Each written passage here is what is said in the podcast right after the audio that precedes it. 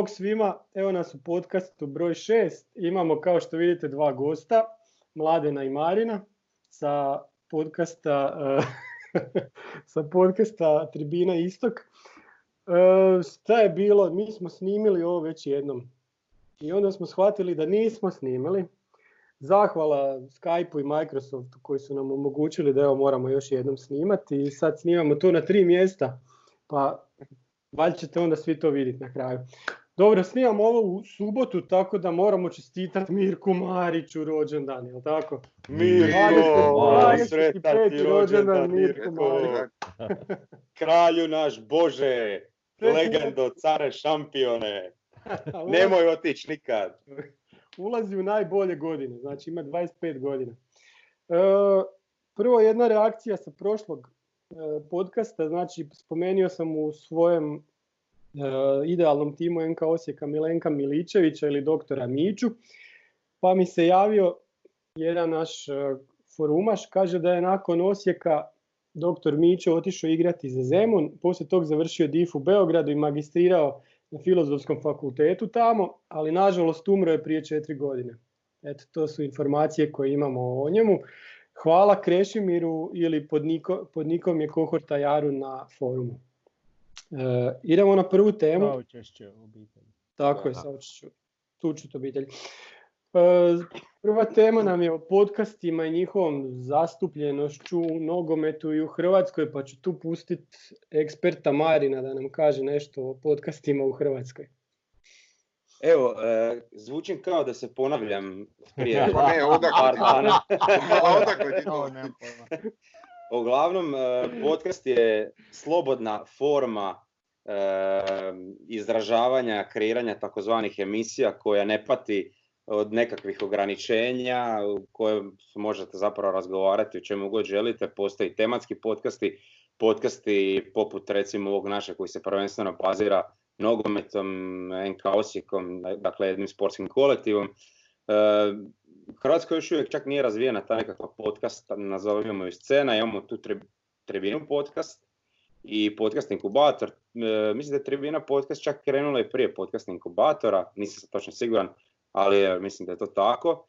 A podcast inkubator je ono trenutno najjači, čak bih rekao u ovoj regiji nekakvoj su oni tipa u top 3 najgledanija podcasta. Mislim oni već 3-4 godine to rade i rade jako dobro, samo što oni zaista obrađuju sve teme od sportskih do društvenih, kulturnih i tako dalje. I zaista su zanimljivi i gotovo svakodnevno oni idu na njihov YouTube podcast inkubator.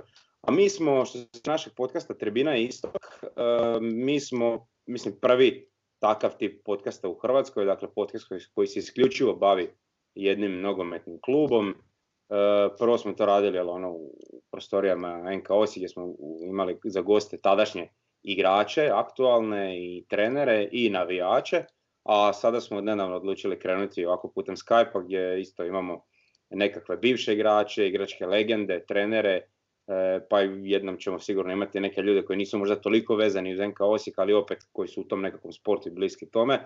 Tako da mi je ono super drago što i dalje to radimo i drago mi je što ste se vi pojavili tu, što opet imate svoju priču, a opet nam je zajednička priča i zajednička tema, to je NK Osijek. Ja bih samo još nadao da što se tiče e, podcasta u svijetu i Europi, ima ih zaista more, iako više ima podcasta koji se bave borilačkim sportovima, MMA-om, E, pa čak i američkim nogometom, nego što ima baš ovim našim nogometom. Ali evo ja bih izdvojio nekoliko podcasta, a to je e, The Totally Football Show, kao što sam već rekao u onoj e, verziji koja se nažalost nije snimila. Dakle, to je jedan vrlo, vrlo zanimljiv i pregledan podcast, čak i njihova web stranica na kojoj se može slušati njihov taj podcast koji se prvenstveno bavi talijanskom ligom, ali obrađuje sve nogometne teme u Europi i svijetu. I e, također bi izdvojio čisto zbog zanimljivosti Fantasy Premier League podcast, dakle podcast koji se bavi onom poznatom, e, poznatim FPL-om koji igra zaista miliona igrača, jako je zanimljiv, jako je aktualan, nešto je kraće od ostalih podcasta, ali su zapravo opet prilično sadržajni i zanimljivi i svi oni koji igraju Fantasy Premier League zapravo i prate baš taj njihov podcast jer tako se još dodatno mogu informirati o nekakvim ozljedama igrača, kako je ko igra na treningu, kako se ko ponaša, tako da ono, prilično zanimljivo. Mislim da, da ono, kogod želi naći dobre podcaste, može upisati Football podcast na, na Google i zaista će izbaciti more takvih podcasta. I evo, ja se nadam da ćemo i vi i mi jako, jako e, dugo djelovati i trajati i da ćemo biti zanimljivi svim našim navijačima. Aj mi reci, e, zanima li ljude ovo što mi pričamo? Kakve su reakcije prema vama? Znači... Pa, naše, mislim, mi kad smo krenuli nismo očekivali ne nešto puno, iako opet e, kada smo mi kretali u to i kada sam to predložio Rajnusu da to radimo, bazirao sam se na tome, ko što sam opet rekao zadnji puta, NK Osijek je jedini prvoligaš u Slavoniji Baranji i tom nekom našem podneblju na kojem gravitira više od pola miliona ljudi, E, tako da ono, ljude iz Baranje, iz Srijema i, i čak tamo i sve do Slavonskog broda, sigurno će zanimati nešto što se događa u tom jedinom slavonskom prvoligašu. Dakle, ne mora biti navijači niti simpatizeri, ali mogu da biti nekakve informacije. A opet na kraju krajeva, e, kroz taj naš podcast možda i postanu navijači nogometnog kluba Osijek, malo i pružimo im priliku da se približe nekako s klubom, da vide zapravo zbog čega je naša strast prema tom klubu tako velika i tako jaka. Tako da, ovaj, a što se tiče praćenja, mislim, naša gledanost je otprilike od 10 do 17-18 tisuća pogleda. Znači ne u samom live-u, u samom live je to nekakav prosjek od 70 do 100, uh-huh. ali otprilike recimo 10-80 pogleda, ali cjelokupno je do 17-18 tisuća pregledima, što je zapravo jako, jako puno. Da, da, da, to je stvarno jako puno. Mi imamo puno, da, mi, mi smo na puno manjim brojkama, ali dobro, mi smo tek krenuli, mi radimo samo na YouTube-u, na Facebooku su puno, puno veće brojke. Evo pitanje za Mladena, e, ovo bi trebalo biti moderno, znači to današnja djeca su na YouTube-u, današnja djeca vole video, a nisu toliko zagriženi za TV-om, više su za ovim sadržajima koje vide na internetu. Baš si našao pravo, koliko ćeš pitat za ovo. za internetski sadržaj. E, ne, sad dobro slušajte, ovo ćete sad prvi put čuti. ovaj, ma ne, pričao sam već, već pričali naravno o tom, ali dobro sad kako sve moramo ponoviti, tako ćemo i ovo podcasti, pa nije, ovaj, čak mislim da nije ni pitanje hoće li u još većoj mjeri zaživjeti u Hrvatskoj, nego je samo pitanje kada. Jer mislim kao forma su zapravo savršena platforma približavanja, ajmo reći, e, navijača kluba i navijača i mislim kao sami funkcioniraju na način da se mogu snimati zapravo i slušati u bilo kojem mjestu. Čak to možete činiti, slušati ih primjerice dok radite i nešto drugog, ne znam, spremate pokuće ili nešto i sad znamo da je u današnjem užurbanom vremenu ovaj, da je, da je ono, svaka sekunda, svaka minuta u danu da je posebna privilegija. Ovo kod podcasta je sjajno to što ne morate razmišljati niti o scenografiji, niti o... Znači, bitno je ono što se, što se priča. Znači, to je ono kad, kad se ljudi nađu oko jedne teme, o, o njoj razgovaraju, onda ovaj, vjerujem da je to zanimljivo kako i nama koji to radimo, tako i onima koji nas slušaju. Mislim, i te brojke i naše i vaše, i to pokazuje da ima ljudi koji interesira ovaj nogometni klub.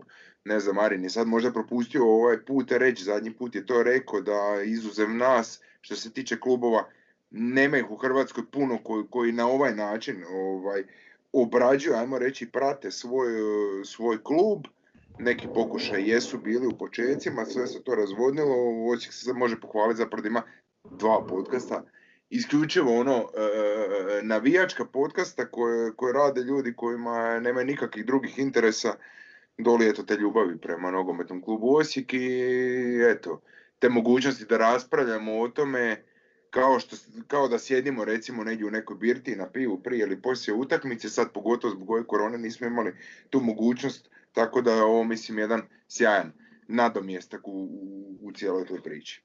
ja bi, se samo, ja bi se samo nadovezao na to e, što je također e, Mladen e, govorio. Mi smo općenito o klubu saznavali iz Glasa Slavonije, iz Sasib HR, Osijek 03 i tako nekih portala, ovaj način nam zapravo pruža da mi nekakve dodatne informacije možemo podijeliti s navijačima kroz upravo ovu našu interakciju, ali interakciju sa svim onima koji nas gledaju, koji mogu postavljati pitanja, jer to sam isto rekao zadnji puta, e, malo smo grad i mi zapravo e, puno informacija dobijemo. Neke su naravno, ne možemo reći sa 100% sigurnošću da su sigurno točne, ali su informacije o kojima možemo sigurno diskutirati, o kojima možemo e, govoriti. Na kraju krajeva e, ovo je forma gdje jednostavno ništa nije u rukavicama, idemo otvoreno, zapravo sve za boljitak i nas i kluba, jer ako će sve biti med i mlijeko, a što nije tako u, svijetu, onda neće biti dobro i ne možemo ići naprijed. Tako da ovo je jedan super primjer e, kako se zapravo klub može e, približiti navijačima, odnosno navijači klubu. Sad je samo stvar kako će to s koje strane gledati. Jel? Naravno, da, ma ne, ne, ne mislim ovaj sad gledajući iz današnjeg kuta gledanja i sad ovaj posljednji podcast i vjerojatno ljudi znaju da je to sad malo čisto naša i ta forma, da je promijenjena ono u početku ovaj, te brojke. Jer budemo realni, brojke dugujemo i samom klubu koji nam je na početku izašao u susret i u suradnji s kojim smo zapravo realizirali ne, naše prve podcaste.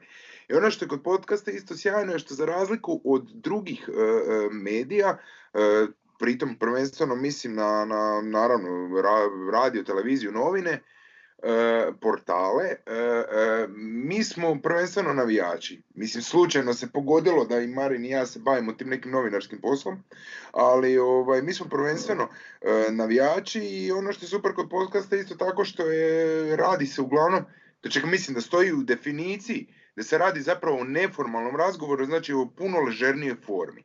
I to je ono što je e, e, super, jer e, dosta su često u tim razgovorima, u intervjuima sa primjerice igračima nogometnog kluba, u novinama i tako, su ti razgovori uokvireni i uvijek možete znate pitanje koje možete očekivati. U našim podcastima je znalo biti svega. Ono, mhm. stvarno, zato što baš zbog toga što, što je to takva forma gdje, gdje, gdje imamo određenu slobodu da, da, da, da pristupamo toj cijeloj priči o NK Osijeku, ležerno, onako kako bi to napravili u svakoj situaciji, znači i bez razmišljanja, kažem sad, o tome što je možda uputno pitati, što ne. Tako da ono, evo, super obožavamo to što radimo, radimo i dalje.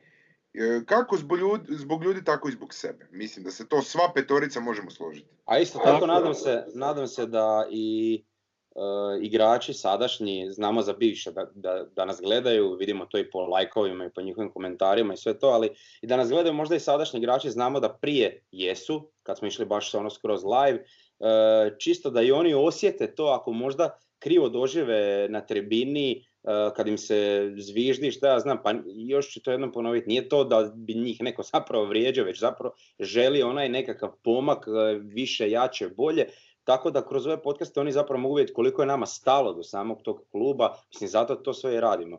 Tako da ja se evo nadam da će to još prerasti na još jednu veću razinu, da će se još više ljudi uključiti u to, ne samo e, kod nas, već općenito na razini cijele Hrvatske, jer mhm. to je, mislim da je to dobro za, za boljitak našeg nogometa, sam ono, mediji da počnu zapravo skupljati nekakve informacije i od nas da prenose i naše nekakve stavove, razmišljanja, znači da smo onda nešto e, i napravili svemu tome. E, mislim da općenito u, svijetu, odnosno u Europi, čak nema puno klubova koji, koji imaju svoje podcaste. E, rekao sam i zadnji puta, Arsenal je po meni naj, klub koji ima najbolji takav tip nekakvog podcasta, ali to je on malo nešto drugačiji tip gdje jednostavno oni imaju tu kulturu da su prije, za vrijeme i poslije utakmice doslovno među navijačima, uzimaju njihove komentare, prije utakmice što očekuju, nakon utakmice izljeve, izljeve bijesa i svega mm ostalog što je prirodno vidjeti kod navijača, s tim da ja vjerujem, znači to ne govorim sa 100% sigurnošću, ali mislim da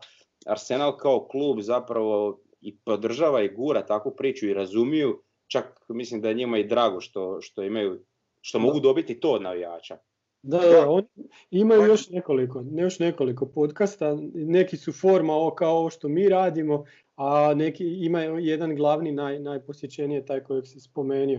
Ja bih rekao još da, da recimo što se tiče našeg podcasta, gledaju nas e, navijači Osijeka iz cijele Hrvatske, E, ali javili su nam se i navijači drugih klubova. Znači imamo i, na, i neke ljude iz Dalmacije koji su nam se javili i lajkali ovo što mi radimo. Sa da, iz Zadra su nama stigli. E, zato, zato što je jednostavno fali ovakvog sadržaja. I još bih rekao da u drugim zemljama, evo recimo vidio sam u Španjolskoj, tamo drugoligaši imaju svoje klubske televizije koje se vrte 24 sata na dan. E, Snimaju se treninzi, utakmice pionira, sve na televiziji. Znači drugoligaši, a da ne govorim šta imaju prvoligaši. Tako da taj sadržaj ljudima je zanimljiv i mislim da ima svoju publiku. Doće to i do Hrvatske, a vidit ćemo, sam- samo je pitanje vremena. E, Ja E, mislim da bi to trebao e, i NK Osijek raditi puno češće, e, možda čak intenzivnije nego što sad rade. Evo sam iz jednog primjera, e, budući da sad ovo snimamo u subotu, jučer Mhm. smo mogli gledati trening e, na HNTV uživo, Mhm. pa recimo mene osobno je zasmetala izjava Pilja gdje on rekao "Ha, kao zadovoljili bi se s trećim mjestom, bit će teško na Rujevici. Ja mislim da igrač NK Osijeka ne može davati takve izjave ako je prije svega na početku sezone rečeno da je drugo mjesto znači Liga prvaka, da je cilj i naravno što dalje u kupu, odnosno finale ili osvajanje kupa. A čak i da to nisu e, izjavili, ja mislim da se s tim igračima mora puno više raditi u odnosu prema medijima. Znači ne samo da izbjegavaju e, novinare i davanje izjava, što vani recimo to je žestoka kazna ako ti odbiješ dati izjavu medijima. Mm. E, mora netko raditi s njima u klubu, e, baš na nekakvom PR-ovski, ajmo reći to tako, da, da. pa bi onda klub kao prvo, ono najosnovnije da može koristiti svoje resurse, dakle radite inside nekakve priče, isplačionice, što više razgovora s igračima, Mhm. snimajte, rokajte na, na YouTube, na Facebook, da oni što češće, da dobiju tu naviku davati izjava, dava- davanju izjava. Tako da, e, mislim, netko sa strane ko to gleda, ko nije možda najzagriženiji navijač ili mu onak e, simpatizira ga, drag mu je, i dalje on neće doživljavati Osijek kao nekakav veliki klub kad vidi da vlastiti, to jest kad igraš tog kluba govori da mu je treće mjesto bi se on zadovoljio, a drugo mjesto bježi pet bodova. I na početku Da. sezone je zacrtano drugo Da. mjesto. Zašto? Da, da. Zašto? Tako I- da ono, Zato su, zato su tu podcasti, ovaj, e, pa čak ne samo za navijače, nego i, i za klub. Da. I za ljude u klubu i za igrače u klubu.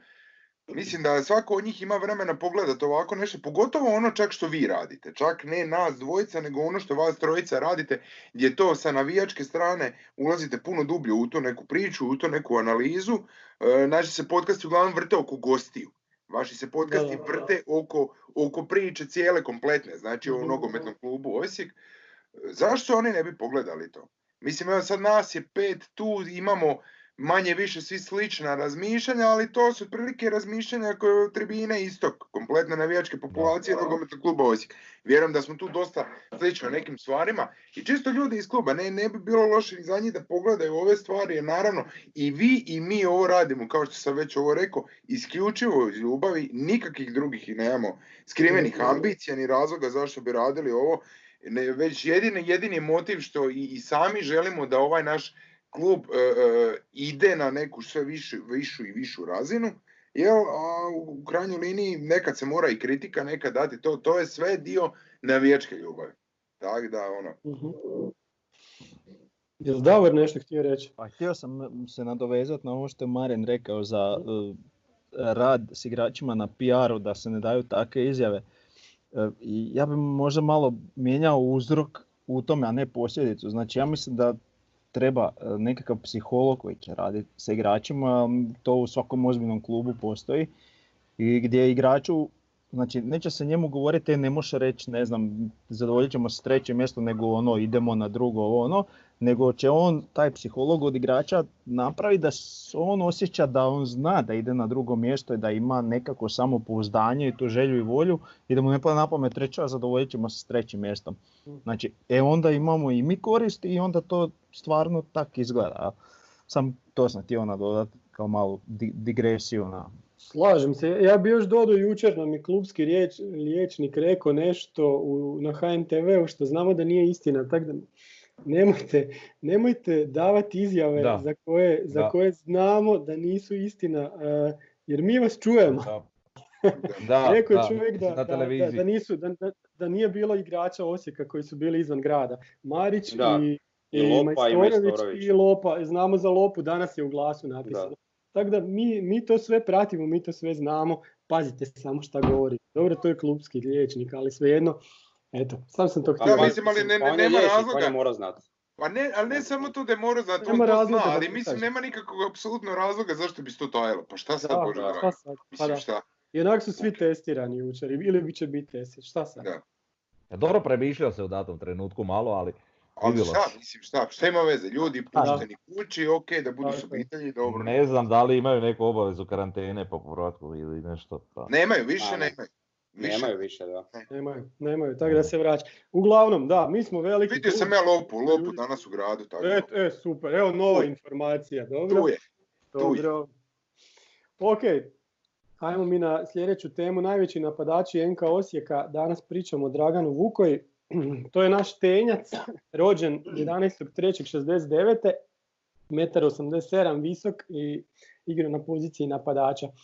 Krenuo je naravno u Osijeku, pa onda mislim da je bio posuđen u Belišće gdje ima 11 nastupa i 6 golova, pa se vratio u Osijek 93. pa opet nešto malo u Belišću i onda od 93. do 96. u Osijeku 64 utakmice, 25 golova. Onaj dio kad smo bili dosta dobri, pogotovo ona sezona sa Šuškom i prvi izlazak u Europu. Gdje, ali ja mislim da se on te sezone ozlijedio i da drug, drugu polovicu sezone je bio ozlijeđen. Ona njegova teška ozljeda. E, njegova najbolja sezona u stvari je bila ona u Dragovoljcu 96. 97. 29 nastupa 19 golova. Nakon toga ide u drugu ligu u Italiju. Foggia igra stalno, standardno cijelu sezonu. Salernitana, mislim da je Salernitana te godine bila u prvoj ligi da ima taj jedan nastup u Salernitani, da mu je jedini nastup u seriji A. Nakon toga Genoa, jedna sezona, Pescara, mislim dvije sezone, gdje je bio ono standardan i zabio u obje sezone po, po 7 golova. I nakon toga Kina, Sichuan, Qingdao i onda se 2004. vraća u Osijek i tamo ima 12 nastupa i 4, 4 gola. Ja bih još rekao o Vukoj e, da je nikad nije zabio head trick za Osijek, koliko sam, koliko sam uspio naći, ali četiri puta dao po dva gola. Ukupno za Osijek ima 106 nastupa i 36 golova. I još ono što je zanimljivo je da je 2010. bio sportski direktor Šta je poslije bilo s Vukojom, ne znam, probao sam saznati. I dalje nismo saznali. Šimeta, Šimeta još nema na forumu, ne znam šta je, šta je sa Šimetom. Ali aktivan je na fejsu, lajka. A eto, pitaj ga onda tamo. Ovaj, ne, znam, ne znam šta je bilo, ovaj, mislim da je on susjed bio od Vukoje, pa on bi možda znao šta je, šta je dalje. Onda ćemo možda idući podcast otvoriti sa pričom šta je, gdje nam je sad Vukoja. Recite nam, ko se sjeća Vukoje? Evo Davor će pravi. Davor. puno više sjećam s tog prvog dijela iz ovih 12 utakmica pred kraj karijere se zapravo jako teško sjećam. Možda sam i to bio u fazi dok sam ja, još ja nešto trenirao pa su se utakmice poklapale. uh Nebitno, uglavnom sjećam ga se iz tog prvog dijela, to je bio onak nekak velik, a lagan igrač. On je do, doslovno dok je igrao, le, ne znam, Znate ono kad kaže ono visoki napadači kad padne kiša e, pa su teški onda to nije teren za njih, ali on je djelovao kao da ne hoda po terenu, ne znam, baš neki laki trk, ko neki konjić, konjica, ne, ne znam kako bi to objasnio, to baš ono neki dojam koji dobiješ, ja, lijepo je zabijao i ovaj, bio je pa, jako dobar napadač po meni za ono taj rang Osijeka i zapravo toj sezoni koja je mene kupila ta 94. peta koja je kulminirala sa tom pobjedom nad Marsonijom i plus što je on bio tak lagan, nije, nije bio neki galamđija i onda mu se još dogodi ta ozljeda gdje ono su se čak i poslije te utakmice koja nije bilo interneta i tako što ja znam nek su se ono pojavljivale informacije da ono se bori za život, da uh pitanje da li će preživjeti i tako i Uglavnom i onda onak imaš tu neku empatiju i onda ti kad se on izvuče ti bude još draži. Tako da meni dosta dragi igrač iz tog doba. I, to je, bilo kod one uklat, uklate stative, jel tako, tamo prema e. sjevernom golu, jel je? Jel se dobro sjećam? A, ja mislim da je, uh, jel neko znam se... 16 tercu, molim? Bilo sa Šibenikom ili s kime. Ne sjećam se, ne A on je golman, mislim, na lakat pao. uh Znači, je li to bio Fahrudin Šehić ili ne, ne mogu se uopće sjetiti ko je. Ma je, je, je.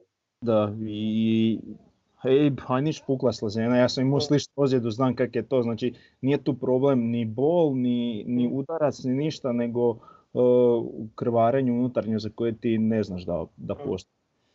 Ja, i eto. Izvukla se super. Izvukli ste se obojica. je, Da, i ništa, on se vratio, on je poslije imao dosta, dosta dobru karijeru do kraja. E, koga se, Frnja, sjećaš ti Vukoje? Mm, Ne, ne sjećam se uopće. Jedino što sam ono, pogledao te malo YouTube Mhm. videa, ta što si ti stavio i tako. Mhm. Mislim, vidi se da je čovjek bio stvarno dobar napadač i sve, ali sada bi ja nešto više rekao, stvarno se ne sjećam, pa onda eto. Dobro, ma, mislim igrao je znači sa Labakom, pa je onda poslije u toj najboljoj sezoni igrao sa Špeharom u, u vrhu napada. I da, kad si spomenuo YouTube videa, ja, ja imam stvarno e, kolekciju tih, e, tih snimaka, ali kak niko drugi nema, to mi nije jasno. Znači sve što postoji skoro na, na YouTube-u, to su moje snimke. Ono što je Rajno stavlja, ono što Da. NK Osijek stavlja, to su sve moje snimke. Jer niko, jer niko drugi snimao na VHS kazete ili ne znam to staviti. E, digitalno. Cibali Osijek cijelo finale, to je moja snimka. Dobro, ali ona snimka je E, moja, eto. jesam, jesam izrezao. E, to moramo jednom totalno, kao e, uklanjanje mitova, znaš, demistifikacija mitova, moramo jednom pričati Da. samo o toj utakmici.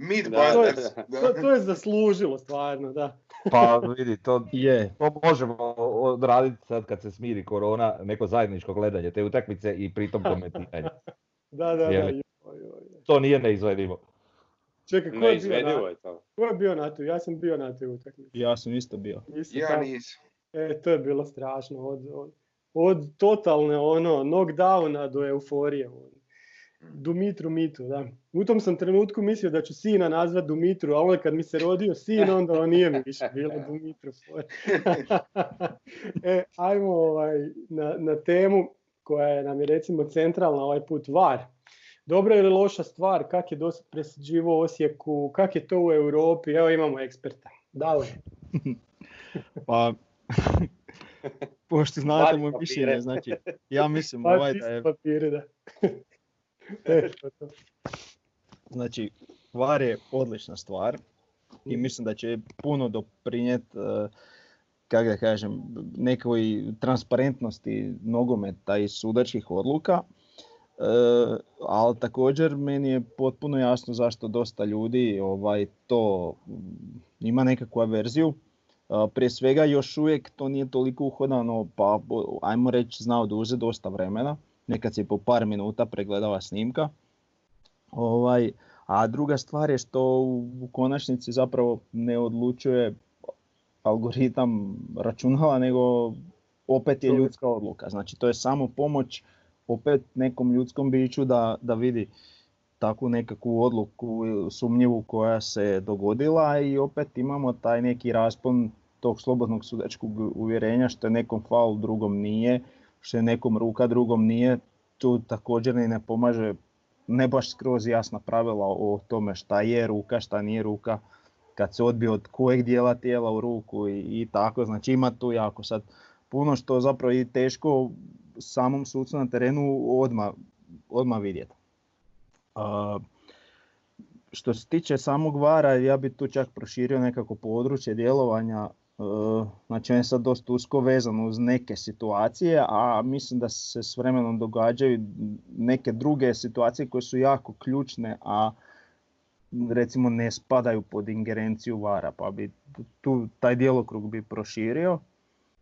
E, dodao bi kao u tenisu što postoje challenge znači da recimo kapetan ili trener ekipe, ovisno kako se to već dogovori, ima pravo na ne znam, jedno, dva po poluvremenu ili bilo šta, znači kad ono, znate, kak na terenu se osjeti da je nešto i ono nejasno ti kako to nije svirano.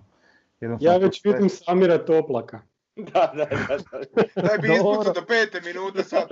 Da, dobro, ali sad je, sad je ovaj, zabranjeno igračima, znači žuta, žuti karton je ovaj, ako, ako, ako Ako gestikuliraš ovaj var i to. Ako pokazuješ, jel, ovo, jel. Da, Da, da. A Da, mislim, nema ja to- Italiji, da, To, nema. to je bez ve, ali zašto recimo sudac ne snosi onda posljedicu kad on, pogotovo s pomoć vara, krivo prosudi. Ne, znam, to je onak, šta ja znam, to su sad Meni oni je, dosta... meni je samo najbolji primjer ono što smo spominjali, ne, nesvirana ruka nama u, na Rujevici kad smo Da, jasno. Da. Mislim, ali to, to je kažem opet e, taj neki ljudski faktor. Znači imamo, znači e, gdje nemamo ljudski faktor je zaleđe, ali zaleđe je čista geometrija.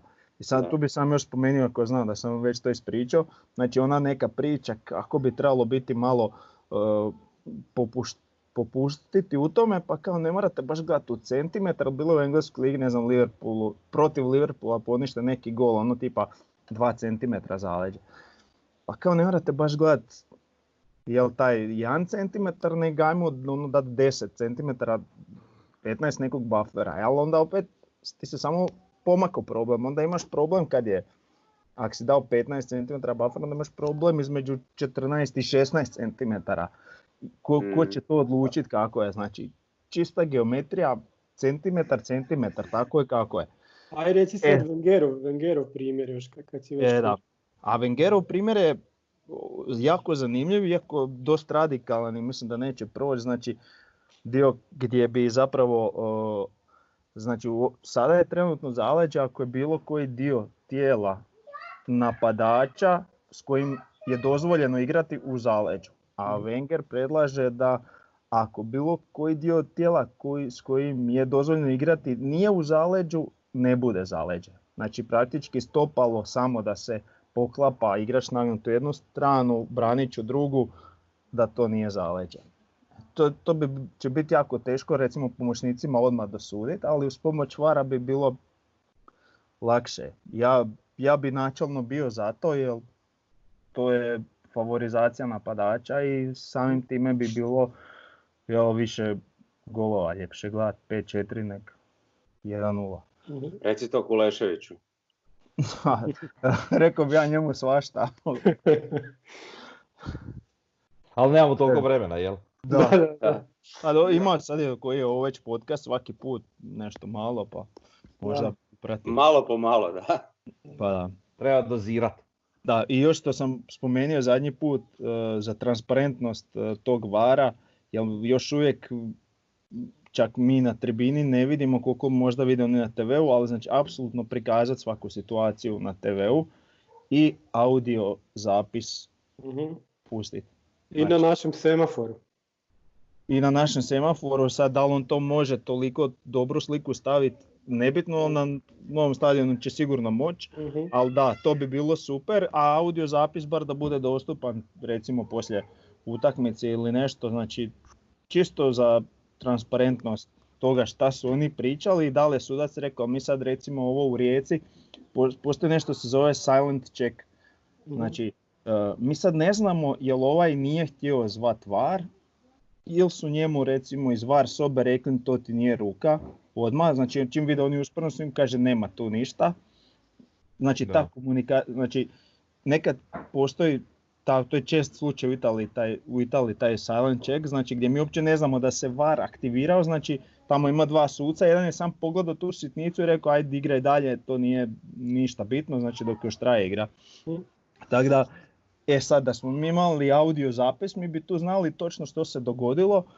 Mislim, ja pretpostavljam da se tu nije apsolutno ništa dogodilo, da niko nije ništa šutio, što je opet odgovornost vara kako nakon onakvog igranja rukom, pa pozovi var, pa reci, ok, to ne smatramo rukom, nebitno, ali da ne pozoveš uopće var, to je, to je nejasno. To je opet taj onaj ljudski faktor, gdje to zapravo nije krivnja vara, nego čovjeka koji odlučuje. Kao i ona dva gola protiv Istre. Da, mislim, to u Rijeci, to, to su bodovi koji mogu odlučiti drugo mjesto na kraju. Da, da, vi odlučite drugo mjesto, odlučite fond nagrada koji se razlikuje u milijunima i sljedećih tri sezone ti taka jedna odluka može Mhm. onak eh, oblikovat u nekom drugom smjeru Mhm. u odnosu da je bila poželjna. A mislim, iriti, iritiraš, e, pored svega toga, ona faca onog suca koji je onako mrtvo ladno odbija uopće pogledat, e, išta, znači sve, no, pa kako, mislim, e, idiote. Pa, a to, je, to je taj ljudski faktor, znači eh, ja se iskreno nadam da će taj VAR njih navesti da se počnu na, nauč, naučiti suditi, ne znam kako bi to objasnio. Znaš. Mhm. Ima, tu, ima tu još situacija gdje pomoćni, znači, eh, znači instrukcija je pomoćnicima, ako je bilo šta sumnjivo, kod zaleđa ne diži dok ne bude prekid. Mhm. Znači, i onda glupan digne. Znači, to je, znači, bilo je već hrpa sumnjivih situacija gdje, gdje, gdje ti na prvu vidiš da to nije jasan offside i on digne zaleđe i prekine ti akciju, tu sad ti VAR ne pomaže. ali Da, to je gotovo. da je on pustio, padne gol, pogledamo, aha, bilo je zaleđe, ok. Evo, A da nije bilo zaleđe, gol je priznat, a onak je digao prerano zastavicu, ti si, tebi je prekinuo akciju. Znači, tu ma, malo nam inteligentniji suci trebaju. A dobro, ali bila je i ona situacija, ne znam gdje je to bilo točno, kad su, kad ovima nije, kad je lopta prešla u stvari liniju, ali nije prez- priznata i onda su ovi iz kontre zabili gol i onda on vratio opet na centar, ali gol su postigli ovi prvi, sad ne sjećam se gdje je to točno bilo. E, sve zbog vara, znači ovi ljudi su postigli gol, ništa im ne važi jer onaj prvi nije bio priznat na vrijeme, jeli? Mislim, to je onako, A, mislim, ima im bila jedna u situacija. engleskoj situacija gdje mislim onaj John Joe Shelby iz Newcastle. Znači, to je recimo greška pomoćnog i, e, i što ljudi svi misle kao pa to nije smio napraviti, to je morao suditi. Znači, pomoćni je maho za leđe Mhm. i cijela obrana je stala kad je vidjela zastavicu. Znači, ja to stalno, ovi mu isto kažu, dečki kažu, pa šta diguje zastavicu, normalno da staneš. Ne, zvižduk je jedini relevantan, nikakav zastavica. Znači, kad čuješ zvižduk, e onda staneš. a čak ni Ne, to. da. oni su vidli zastavicu i svi su stali. I ovaj je krenio, pomoćni stoji sa zastavicom, blizu centra, ovo ide sam, onak na golman, ono izgleda smiješno, nonšalantno, znaš, i on dođe do golmana, čak i golman onak stoji, ne, ne, nije ni probao Mm. neš branit i ovaj plasira kraj njega u gol.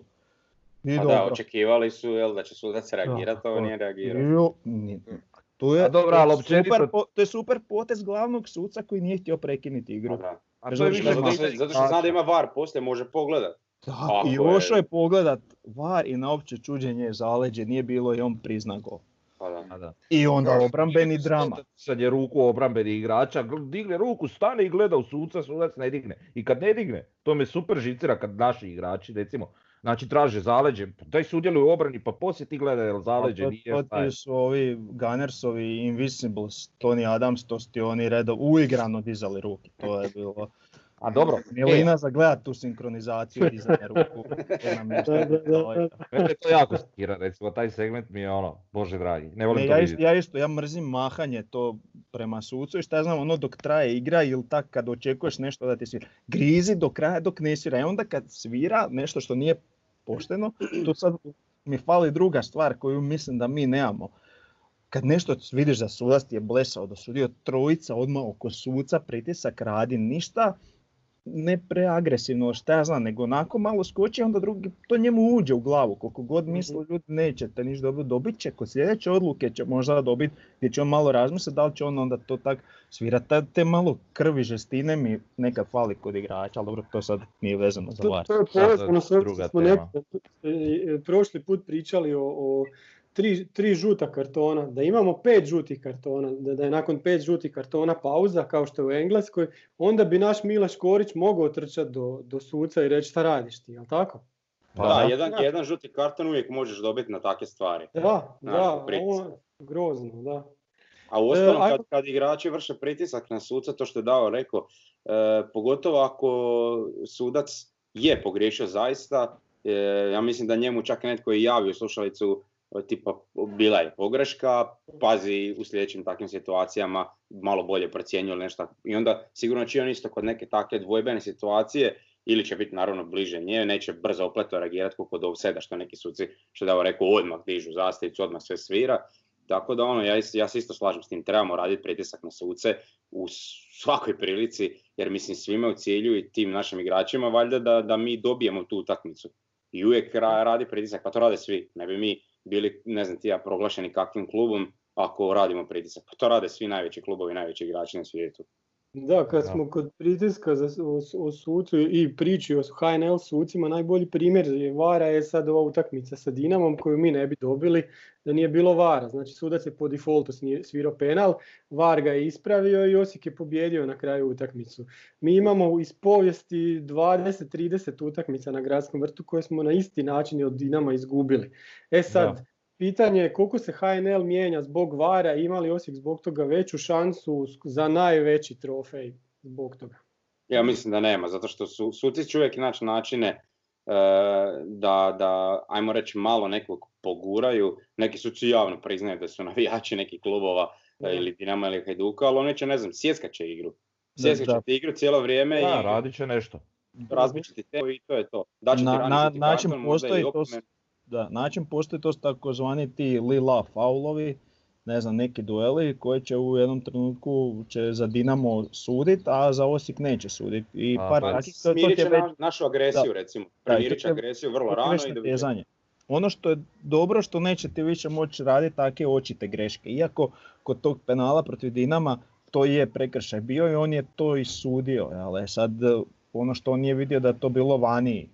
Možda je vidio, ali to je ono po defaultu njemu unutra. Ali on je odmah, odmah je utrčao na penal. Odmah, je jedva dočekao, to je sad druga stvar što je to bio zebec i što je to tako ispalo.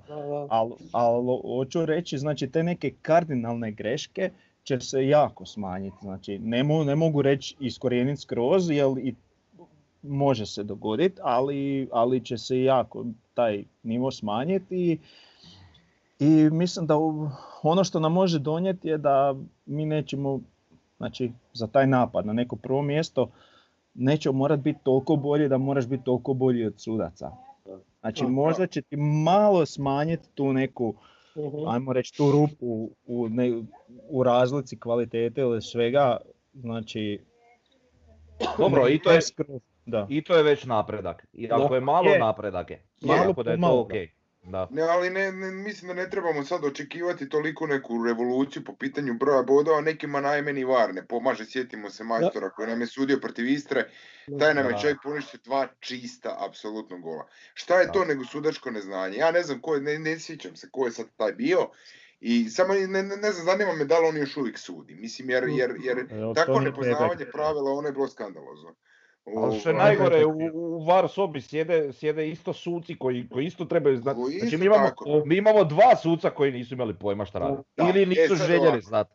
E sad, oko priče te oko vara, sad e, problem je to što, e, e, mislim, generalno mislim da u osnovi super stvari, jer, jer e, ispravlja te neke, ajmo reći, nepravde i ono što je Davor već pričao.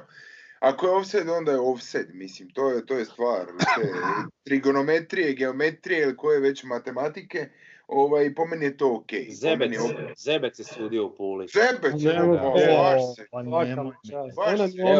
čitam sad članak. Ovaj, Te molim te nađi ko je bio u, u VAR sobi ako možeš. Čestitke, gospodine Zebec. Ovo, da. E, U, u VAR sobi Jović vjerojatno. da. Ma ne, da, On je došao u suce ko onaj naš šef, kao šef onog staračkog doma, vjerojatno. da. da. Da, da. E, ovaj, tako da, ono, neke stvari se iskorijenit neće moći, uvijek će biti načina. Evo, ja sad recimo, ovaj, e, nisam za Hrvatsku ovaj, ni pokušao vaditi, ali ni iskreno malo jesam još gledao, nisam ni našao neke brojke vezane za VAR, pošto se on počeo pri- primjenjivati tek sad u proljetnom dijelu sezone. Jel, ali recimo Englezi koji sad dosta često spominjemo, sad zapravo su koristili VAR od početka sezone, 29 kola su do sad odigrali, u 88 navrata je e, e, varom promijenjena originalna odluka suca. E sad manje više uglavnom se radilo o priznatim i nepriznatim golovima. Naravno rijeđe ovim situacijama kazanog udarca i crvenog kartona, ali u biti to su neke odluke koje su do- dovodile do e, ajmo reći ključnih stvari, stvari koje su rješavale utakmicu. 29 kola Engleza, 88 takvih odluka, to je u prosjeku nešto malo više od 3 po kolu. E sad, na tri utakmice kad se dogodi ovaj, jel, to da se VAR aktivira, pogotovo ako se radi o utakmicama koje su ono stani pani guste, neki remi ili jedan razlike za nekoga, mijenja dosta sliku, mijenja dosta situaciju.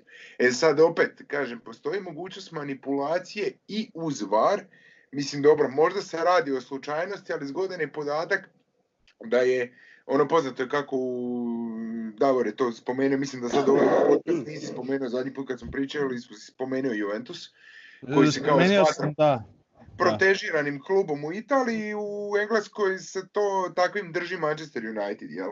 I ovaj, e, e, zanimljivo upravo su oni i sad u, nakon uvođenja vara imali najviše ovih e, situacija koje su išle u njima u korist, odnosno razlika ovih njima povoljnih e, e, odluka vara i ovih nepovoljnih je plus 8 u njihovu korist. Znači valjda 9 za i samo jedna odluka protiv nakon konzultiranja vara.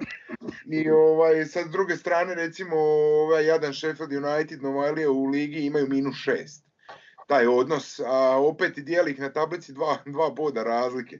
Tako da ko zna kako bi bilo da, da, da, da Vara nije bilo, jel? možda bi taj Sheffield bio ko zna, 5-6 bodova ispred Manchestera, to ne možemo znati. Kažem, manje više u originalu dobra stvar, ali evo, mogućnost manipulacije i dalje postoji jer je ono što je ključno i kod Vara je što se, suci zapravo imaju tu slobodu gledati cijelu akciju koja je dovela do postizanja pogotka, do kaznenog udarca ili recimo crvenog kartona.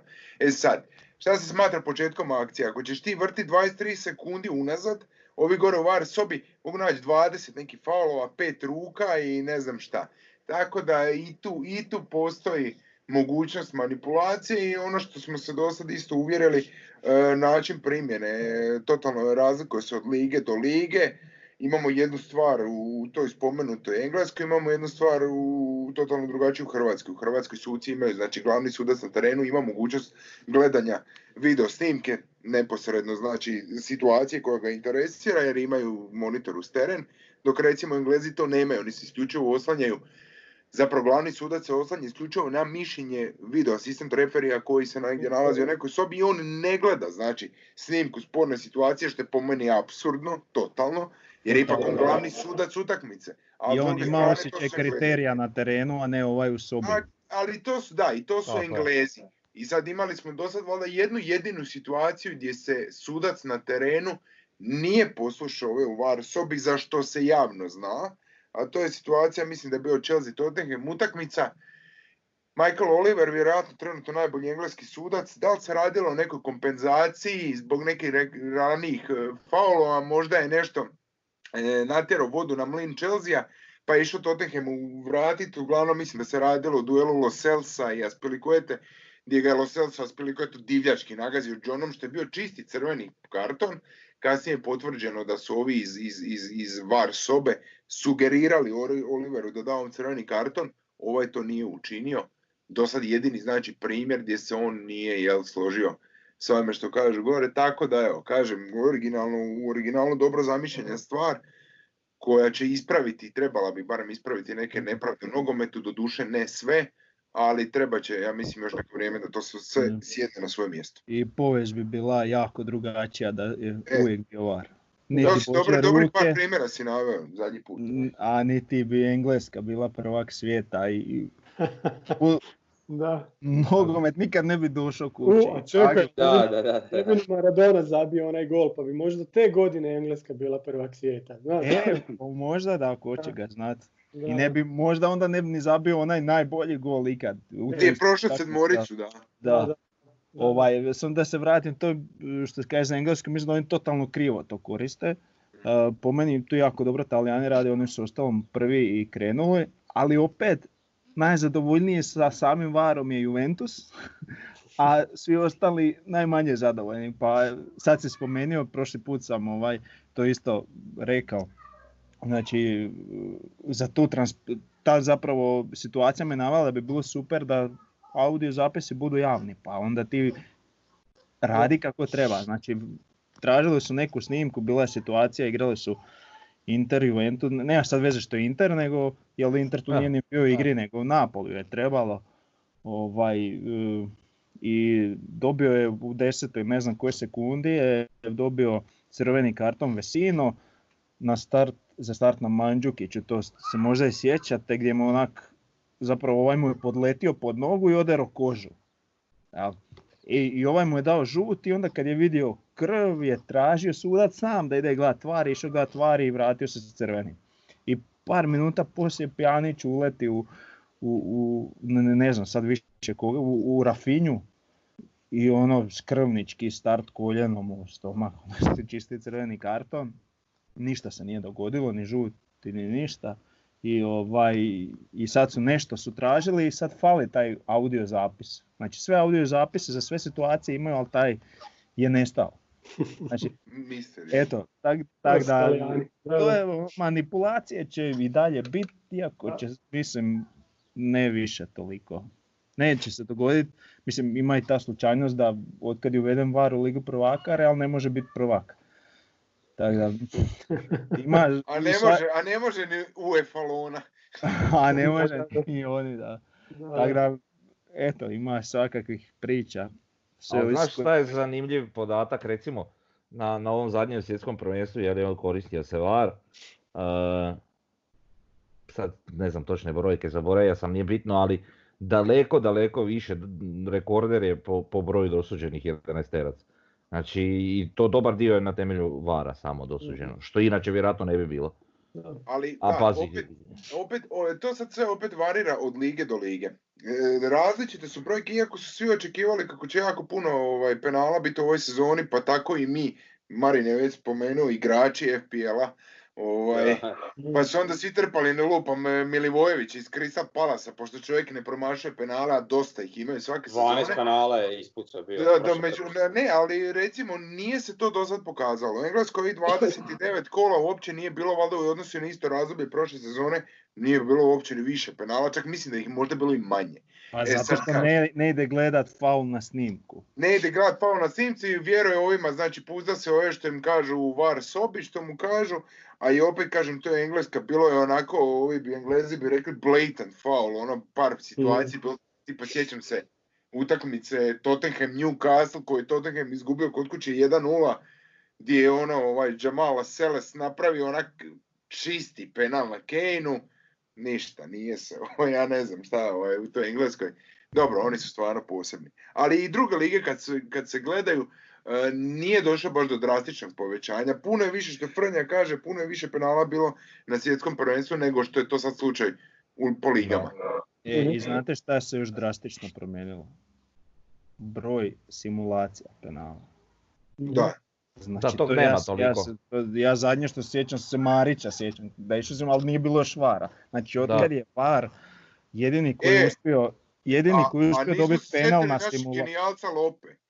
Da. Da. Joj, da. Je- Jedini koji je uspio dobiti penal na simulaciju i to mi je nejasno i dan danas je Chiesa iz, iz Fiorentine, ta, kako taj čovjek pada, znači to je, Pa treba znati mislim da paziti. to je ču- niko nije ravan. Joj, ti- ne Ja, kak bi Aljoša Asanović sad s ovim igrao? pa ne puno. Jel da, Ne puno, da. karijera. E, ajde još za kraj, sam, sam da kažem da su kod nas na istoku prozvali ovaj, taj uređaj, tu, taj ekran na kojem gledaju snimke, bankomat. I onda vi, Ah. viču sucu, idi na bankomat. Dobro, E, ja govorim za bankomat zid plaća. Dođeš, nasloniš se i plaćeš. Da, da, da, da. Ajmo mi na sljedeću temu, to su, znači imamo analizu igrača, e, ovaj puta Petar Bočkaj, sad ću ja malo ispričat e, statistike, 23 godine, 1,79 m, vrijednost trenutno na transfer marktu 675 tisuća eura, po Instat indeksu e, šest bodova iznad prosjeka kluba, klub je 248, on 254, isto, isti Instat in- indeks ima kao Lončar i Silva, bolji je od njega Klein Heischler recimo i Mirko Marić za jedan ili, dva boda, a slabiji je recimo Žaper za jedan bod, Mileš Korić za dva boda. Sljedeća statistika, e, pasovi prema naprijed, dodavanja prema naprijed, tu je četvrti u ligi među mladim igračima iza Jakića, More i Majera, ali je najbolji u dugim dodavanjima, 12 dodavanja u 90 minuta, znači po utakmici, daleko najbolji u ligi. Sljedeća stvar, ključni pasovi, ključna dodavanja, tu je sa Kastratijem na 0,9 po utakmici prvi, ali je prvi po e, očekivanim asistencijama ima ono 0,35 po utakmici, tu je prvi, iza njega je Lovro Majer i Tolić iz Lokomotive. E, sljedeća stvar, nabacivanja, daleko najbolji, 7 nabacivanja po, po utakmici. Drugo, druga stvar je na nabacivanja na peterac, opet 0,9. Znači, po, po naba- nabacivanju je daleko, daleko najbolji među i mladim igračima HNL-a. Onda imamo driblinge gdje nije među, među boljima, gdje je negdje u sredini recimo. Imamo duge trkove gdje isto tako nije, nije među, među najboljima. Znači tu se negdje nalazi u sredini ili recimo u donjoj trećini Haubica. Mladih napadača. Ali ono u čemu je prvi su uspješne napadačke akcije gdje on ima 8 po utakmici, a recimo Dani Olmo ima 7,9, Marko Tolis 6,6, Mitrović 5,3, Kastrati 5,2. Znači tu je naš Bočka uvjerljivo prvi, znači uspješne napadačke akcije. Sljedeća stvar, udarci. Po, po udarcima je, ne znam, sedmi, osmi. E, dosta je nisko po dodirima u 16 tercu. To govori o tome gdje igra. Onda imamo njegove baš e, njegovu, njegovu statistiku gdje imamo pas, gdje imamo znači statistiku u odnosu na recimo sredinu HNL-a, na prosjek HNL-a gdje on u velikoj većini statističkih pokazatelja debelo iznad, iznad HNL-a, mladih igrača u HNL-u.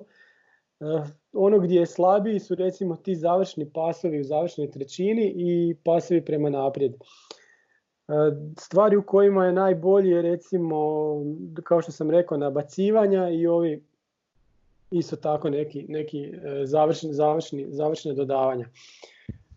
Što se tiče napadačkih, napadačke statistike, recimo po udarcima je isto debelo iznad prosjeka HNL-a, onda ovo što smo rekli uspješne napadačke akcije, tu je puno, puno iznad svih i ovo što sam već rekao, znači očekivana dodavanja u 90 minuta isto tako je odličan.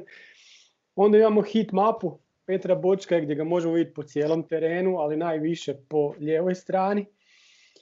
E, treba reći isto ove, znači da je igrao LVB-a ili nekog, kak bi to bilo, left, left wing backa u recimo pola utakmica ili 60% utakmica, lijevo krilo je bio u tri utakmice, desno krilo u, isto tako u tri utakmice. To govori o tome da još ne znamo, ili Kulešević još ne zna gdje bi, ga, gdje bi ga najviše koristio. Recimo u zadnje dvije utakmice igrao desno krilo protiv Hajduka 0-0 u Osijeku, a protiv Varaždina 2-0 isto na gradskom vrtu je igrao lijevo krilo. A kad je igrao lijevo krilo smo pobjeđivali. Pa, te tri utakmice. Jesmo. Da. Protiv Istre, Intera i Varaždina smo pobjedili. Tako je. Još možemo reći Petar Bočkaj uh, u futbol menadžeru. Sad sam nešto izgubio, sam malo. Znači tamo, tamo nam je opet... Samo nemoj snimanje izgubiti. dobro, dobro. E, tamo nam je odličan na free, free kick taking, ima 17 to je čak i mala ocjena. E, na dugačko ubacivanje, znači to je ono rukom 18 da, on zna baciti rukom. Druge stvari... Na temelju dvije tekme. Pa dobro, ne znam, vidi ga se. Ali ubacivanja su mu idu daleko, to je neosporno. Idu daleko, ne, pa, da, okay, da. koliko su učinkovite, da. To, to nije problem ubacivanja, to je problem kakvi smo mi u napadačkom skoku. Da. I to isto je bitno, da. Ja, ja sam svoje rekao, slobodno komentirate. Da.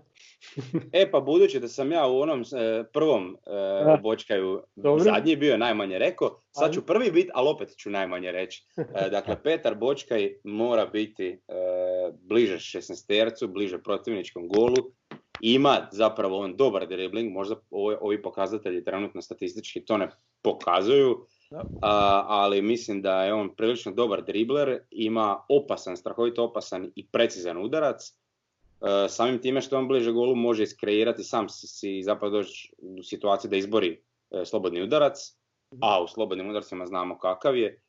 Tako da ovaj, po meni on mora igrati na toj strani, ali vi ćete se nadovezati zašto on ne igra ljevog beka radi onog balansa u ekipi. Da. da, to sam nešto ja zadnji put trkalja o tome. da, da, da. Ovaj, ma ne, da, mislim, e, razvidno je totalno iz ove statistike koju nam je to ovom ponudio da je u biti po onom po čemu je uvjerljivo najslabiji su valjda touches in the box, odnosno ovi dotir u šestitercu, jel? Što zapravo nije čudno, uz, uz, uzmemo li obzir činjenicu da je na desnom krilu igrao svega tri utakmice, on kako je ljevak, igra, igrom na desnom krilu dobija to u kontra nogu, jel, ovaj, to je zapravo bi bila pozicija iz koje bi on bio sigurno najopasniji za protivnički gol. E sad, zašto on ovaj, većinu vremena igrao na ljevom, na ljevoj strani, pretežito u obrani, odnosno tog, tog, tog lijevog beka ili left wing beka, ovaj, ne znam, ono, pokušavajući ući u glavu Kuleševića, Skendera prije njega, pa i Zekića prije njih dvojice, Smatram da je to možda bilo zbog balansa momčadi, jer je Zekić, za vrijeme Zekića kad je prodan ovaj, Borna Barišić, ovaj, dostali smo na situaciji gdje praktički je Pero Bočke bio tu jedini taj lijevi bek pravi u ekipi, jer još uvijek nije bilo dovoljno povjerenja ni iskustva u, u, u Talisu i Marinu, jel? I ovaj, Pero Bočka se čini... A da- Janža? D- Ne, kao jedino mogu, dobro, Janža, da, dobro. Ovaj, ali to, da, to se pokazalo da nije bilo na kraju neka baš pre, pre, pre sjajna investicija. Uglavnom, Meni je bio ono, vjerujem da nisi... A? Meni je Janđa bio sjajan. A dobro, imao je par, dvije, tri, imao je dobre dvije, tri utakmice, ovo ostalo je bilo po meni ispod prosjeka. Uglavnom, ono što Nedovoljno dobar za Osijek. Da, ono što smo dobili sa, sa, sa Perom smo je ono što smo, ajmo reći, izgubili sa odlaskom Borne, a to je taj e, ubačaj. Gdje smo mi bili opasni i s lijeve strane, zbog tih bornenih ubačaja, s desne strane smo mi imali Grgića koji uglavnom tada igrao na toj strani koji je napadački i jako raznovrsan i dobar igrač, opasan po protivnički gol, tako da ono, praktički prijetili smo i sa lijeve strane, odnosno s obje bekovske pozicije i središnjice terena, čak to i najmanje. I onda mi je nekako bilo logičan, čak sam i razumio tu odluku da Pero starta na tom b- beku da se dobije taj balans u ekipi, jel? Da, da imamo opasna obje bekovske pozicije, pozicija sad sa dolaskom, dolaskom uh, Klein Heischlera, koji je dosta jak igrač jedan na jedan i, i, i, s ovim e, žaperovim dubinskim loptama koje znaju biti odlične preko cijele obra- obrane, jel ja vjerujem da mu je većina njegovih asistencija da je bila upravo takva, ovaj, vjerujem da se postiže taj neki balans u ekipi. E sad kažem, Talis je u međuvremenu sazrio za vrijeme Perine e, nezgode, jel, i, odnosno izbivanja iz momčadi, a potom i ozljede sad. Talis je sazrio kao igrač, dečko ja vjerujem da ima potencijala, tako da vjerujem da, da a, a, obrambeno čak mislim da je bolji malo od Pere, tako da ja vjerujem da nije, ne bi bilo e, za mene iznenađenje da, da Peru od sada gledamo na toj poziciji desnog ili lijevog krila zajedno sa, sa Grezdom, jel, a, Ja, malo, te- si mi, malo si mi promijenio mišljenje mladen zadnjeg puta vezano za Talisa. Ne, pa zadnji put sam isto sam, kako, nisam... Nisi, nisi. Rekao si da Talis e, još uvijek E, možda nije na toj razini. a- Ne, rekao sam da, pa nije, e, dosta oscilira, ali što je razumljivo, pošto je mlad igrač, ja sam rekao da on ima perspektivu, po meni definitivno ima, ali još uvijek dosta sklon oscilacijama, s obzirom da je mladi igrač. Ali dobro, mislim, ali da, To je to je- nemaš- dokaza. Već. Nemaš dokaza. Nemaš zapis. Nemaš emisiju, nemaš emisiju. Nemaš. Tako E, da, če- čim se ispravljao, to, to, to ti je dovoljan dokaz. Ne, ne, ne, da, dobro, sad sam izostavio taj dio, ali da, to za Talisa mislim da ćemo se složiti svi da, da dečko još uvijek dosta oscilira, ali da potencijala ima. Evo, ne Ja, sam, ja, ja se recimo neću složiti. Ja mislim da, da je on na svom maksimumu, da on ne može više puno bolje od toga i ja bih volio vidjeti puno, puno boljeg i kvalitetnijeg beka, jer Osijeku koji planira biti drugi i igrati ligu prvaka i šta ja znam, imati lijevog beka kao što je Talis, ne. To za naše ambicije ne. Čuj, Tako da- samo ovaj, da sad ću Može ulaziti u igru eventualno nešto, ali ne. Ja ću provjeriti sad ovaj, samo, samo jednu stvar da provjerim. Da, mi ako mislim da znam, ali da, 21 godina. Pa da. Pa nema 18. Pa dobro, znam, ali 21 godina, sjetimo se A reći to samo mi radimo, čekamo, koji Špoljarić, majstor će sad već 4 godine imati, ono 3. Dobro je, ali ne, ne, ne možemo to uspoređivati. Mislim da je Talis daleko više pokazao nego Špoljarić ovo prilike što je dobio. I, ovaj, ne znam, Aj- evo, Talis 21 godina, sjetimo se samo gdje je Barišić bio s 21. Da, ma, ajmo mi razlike. Ajmo se vratiti na bočke. Zato što je Osijek bio u Rasulu ovaj, u tom trenutku. E, Mladene, jel bi ti e, prije stavio Bočkaja na lijevo ili desno krilo? Da igra recimo desno Grezda, a on lijevo ili bi ga stavio na Grezdino mjesto? Ovo, ovo, ova prva opcija Bočke na desnom krilu, Grezda na lijevom kontra noga, A, e, tako. bez obzira na ubačaj, vjerujem da je ipak Bočkajeva naša najveća snaga taj udarac. Kako s mjesta, jel naravno iz, iz Mhm. ovih prekida, slobodnih udaraca, a pokazuje vam par puta da je vrlo dobro izigrao, on to znao paliti i meni je šteta ne koristiti tu njegovu prednost. Pogotovo zato što je on obrambeno dosta tanak igrač, realno. E, e, malo mu čak i za, za obrambenu fazu ovaj, igre mu treba malo više angažmana. To je ono, ono nešto što njemu vjerojatno najviše ipak fali. Ono, u sve Ja njegove- mislim da on može biti naš Robben, na primjer. Znači da ide desno, Da. ulazi na, u Da, sredinu i da. Na opali. lijevu nogu, tako je, na, sa desnog krila na lijevu nogu da se namješta na udarac, jer udarac ima, mi, mislim da je to najjače njegovo oružje, šteta njegovo najjače oružje ne koristi. Samo Vidiš, to. ja, ja recimo vezano za to lijevo ili desno krilo vidi, svakako je njegova pozicija krilo. Sad, da li lijevo, da li desno, mislim da to čak nije ni toliko bitno, kažem, Pa može je, se... Uf, Ne, ne, ali pazi, to, to- je nešto što ti možeš korigirati u utakmici po 10 puta. Zekić, između prvo dva krila. Znaš, Da, to e, mora sad trener osjetiti, da. Tako je, sad nije bitno, znaš, o- o- ovisi čak nekad i o protivniku. Da li on tog protivnika može preći na taj način da si, da si omogući šut. Tako e, to si pravo. na- Mhm. Znaš, ali, ali, opet kažem, sad ako ti imaš Grezdu i Bočka, pa sad koji će na kojoj strani započeti utakmicu, a na kojoj će završiti i mijenjati tokom utakmice, mislim da je to manje bitno. To si Ali pravo, najbitnije, najbitnije je taj segment da on mora biti krilo. Znači prednje krilo, jer sjetimo se recimo onih utakmica e, kada je tek došao ili čak i oni prije u Lokomotivi gdje je on bio baš krilo. Znači taj nekakav krilni napadač. Ili evo recimo meni prva, prva utakmica koja pada na pamet je ona protiv e, Andoraca. Što, što smo igrali, Kolone, da. da, on je zabio dva gola i jedan je bio slobodnjak od ne znam, 30 metara, a, a, a, a drugi je bio baš tako ono neka krilna kontraška akcija gdje je on ovaj, ono, prebacio golmana, ovaj, ali bio je baš na lijevoj strani. I A sreća- isto ti imaš i sa Lucernom, sorry što te prekidam, kad mu je Muzo dao na desni bok, pa kad Da. je on zasjeku u sredinu negdje oko penala, iz- izbacio dvojicu pa mu lopta prešla preko noge i prepucao gol. A isto išao jedan na dvojicu i driblingom bi izbacio bojicu, malte ne bio je jedan na jedan s golmanom u 11 Da. metara. Dribling i udarac, da, najveća snaga definitivno. To je svakako poanta i isto to, znači krilo je njegova pozicija i tu najviše dobijamo ovaj, od, od Petra Bočka. E, druga stvar je što svakako je on zahvalan igrač, znači ako se potrafi situacija u sezoni da imaš ozlijeđena oba beka, lijeva beka koja su ti recimo planirana za prva dva beka, uvijek može Bočka tu uletiti i on će dosta kvalitetno to odraditi. Neće on tu biti loš.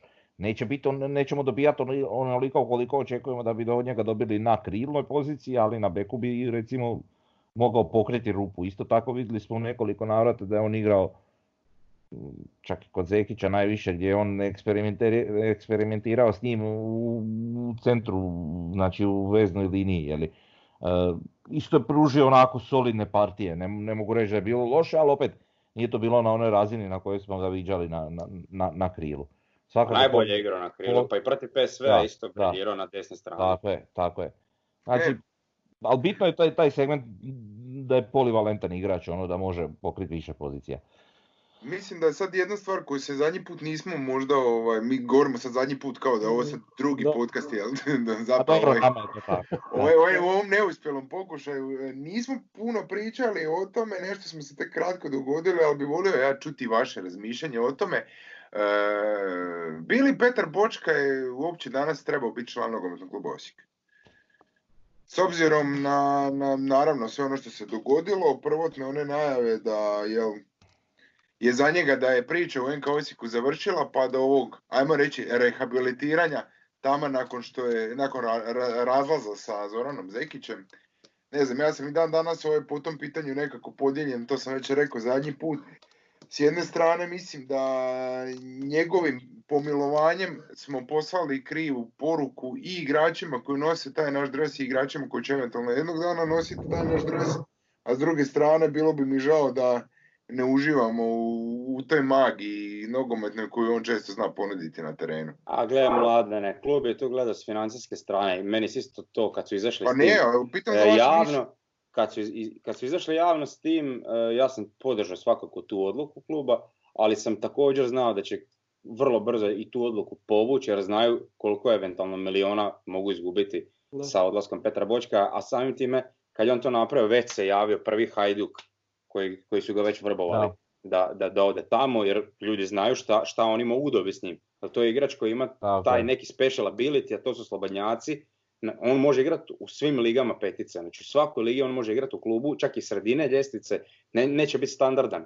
Ali da uđe 10 zato što znaju da jedan slobodan udarac je dovoljan da riješi utakmicu. Jer on to ima što neki igrači nemaju i on je u tome odličan.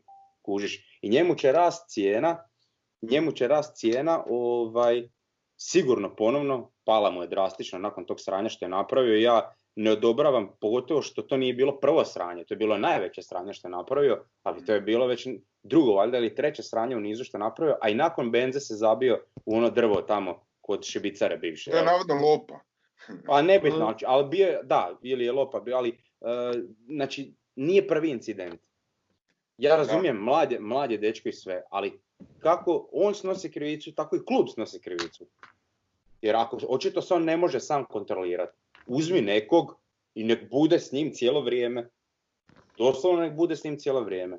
Se ja tu mislim da se sad, Na onu Mislim da se on sada- da. nam treba psiholog. ma ne mislim, ne, ne mislim na psihologa, ne mislim u tom slučaju na psihologa, već daj mu nekog, više. Daj, da, uzmi nekog, njegovog ili prijatelja ili nekog, zaposli, daj mu neku lovu i nek on bude s njim. I nek mu ono, kad ovaj će, ima te- de- tendenciju da će vjerojatno pretjerati u nečemu, da ga uzme za ruku, je sad je dosta, idemo u auto, idemo kući, sutra imaš trening i šta ja znam. Mislim, žalosno što to govorimo da bi to trebalo jednom profesionalcu u današnje vrijeme, ali iako o, sada mi djeluje da, se- da se smirio i... A ja isto to mislim, da. Da. Tako da, o, ma znamo Frnja mi to sve, ali ne možeš, e, ne možeš samo tako maknuti na stranu sve to loše. Ne, naravno, mislim, ja sam kažem... Znaš, ali treba tome- utjecati da, na njega da se takve stvari više ne ponavljaju. E A sad, evo, na ajmo ovo se mladenovo nadat- pitanje, jebi ga, ja ne znam. E, I bi i ne bi ga ostavio. S jedne Znači strane... imamo dva, imamo dva i bi ne bi, da, imamo Pa, dva mislim, pola pola. š- znaš. ja mislim bi ne bi, znaš. Da. Ja mislim da svi tak razmišljaju, Da. svi imaju iste poglede, svima je to dosta velika greška i sve, eto, ja mogu sam reći, da hvala Bogu da nije bilo ništa gore, da se niko nije e, nastradao gore no što je i pa ono, najvjerojatnije i sam Boška iz, iz toga svega izvuko neku pouku, jeli, i da se takve stvari više neće događati, što zbog okoline, jeli, ali i zbog njega samoga jer mora biti svjestan tog svog talenta koji ima ono u ogromnoj Ma da, pa nije on loš dečko, i- samo... I nije ni loš dečko na posljedku, ma on, on je stvarno onako dobrica i, i, Je, i, znaš, nije on ništa imao vjerojatno lošu namjeru nikakvu u ni, ni jednom trenutku.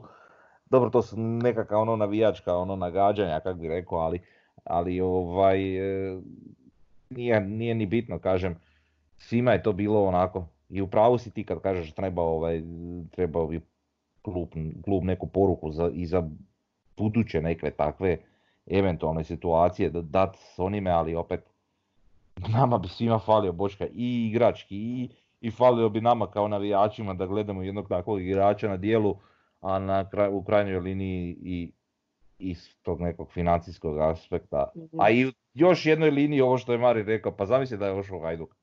Pa to onda bi se po, onda bi se Pa to pojeli, bi se počupali. lega. pojeli bi se. Ali mislim klub je, je napravio šta je mogao. Bio je dosta oštar klub na, klub na početku. Pa A onda poslije, poslije su to povukli baš zbog toga što šta napraviš. Mislim, on, on je nakon toga, koliko smo mi barem vidjeli ovak sa strane, se promijenio, uozbiljio, a s druge strane pa on je prošlo ljeto potpisao dugoročan ugovor s NK Osijekom. To je ono naj, najveća stvar. Znači on je sad baš vezao sebe uz Osijek ili će otići za neku masnu odštetu ili ćemo ga gledati još koliko još tri sezone onda sigurno. da. Eto, to, to je moje mišljenje. E, bila je, o- klub je bio oštar, Uh, e, Tomo, on ti, ali- ima, on ti ima ugovor do 30.6.2024. Da, da, pa to je to, da. Čovječ, eto vidiš, potpisao je znači če- četverogodišnji, u- ne, petogodišnji ugovor Da. prošle sezone. Da, I narasla mu je cijena malo, sad je 675 tisuća. da. A dobro, ta, ta cijena isto, pa koliko je bila prije toga, baš je drastično upalo bilo. Milijun i Na, na, nakon, da. 500 je palo. Na, Bio je petsto. na 2 miliona, mislim, palo mu na 500. pa da, pa vidi, to je ozbiljan pad.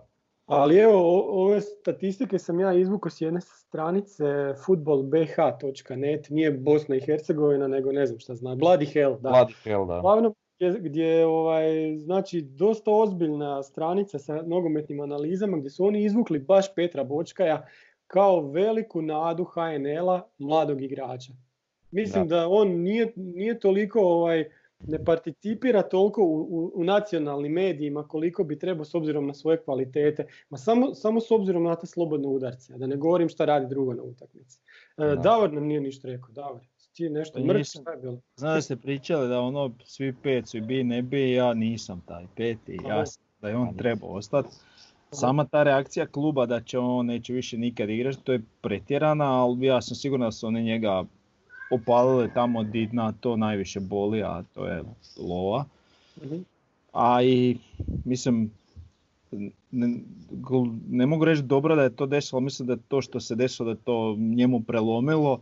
Mhm. Ja sam, s nekim sam pričao, čak odmah dan ili dva poslije rekao sad će ili, ili mu je karijera gotova, ili će sad stvarno skužiti da to tako više ne ide i uozbiljit će se i, i s vremenom će se vratiti. E sad, kak je to izvedeno prema vani, to, to sad je neko drugi zadužen za to, ali eto, mislim da je klub napravio baš onak kak je trebalo. Dobro. Ma mislim pred Bočkajem su tek najbolje igre u bijelo-plavom dresu, sigurno. E sam da ga još koristimo kako treba, E, a to smo već da. svi iz, izelaborirali. Da, Znači, krilo pretežito desno, ali trener mora osjetiti malo rotacije, zamjene i ovisi i na kakvog igrača napadaš. Tako da, da. I to je nešto što se, što se treba gledati. I još možemo dodati da futbol menadžer ga preferira kao desno krilo. Eto. Tamo se zeleni. Tako. I uloga inside Da. forward. Tako. Nego sam da se nadovežem tomu na taj Bloody Hell, oni su recimo napravili, napravili su jednu onako dosta dobru analizu e, mladih igrača u HNL-u općenito. I iste cijele analize mladih igrača u HNL-u gdje su popratili velik broj igrača su izvukli dvojicu i to je bio Bočka kao uvjerljivo najbolji po tim nekim njihovim statistikama i, i drugi je ovaj Tolić koji, za kojeg isto vidimo da je igrač dosta dobar. Jeli? Da. Ovaj, tako da, da ovaj, eto, i to nešto govori.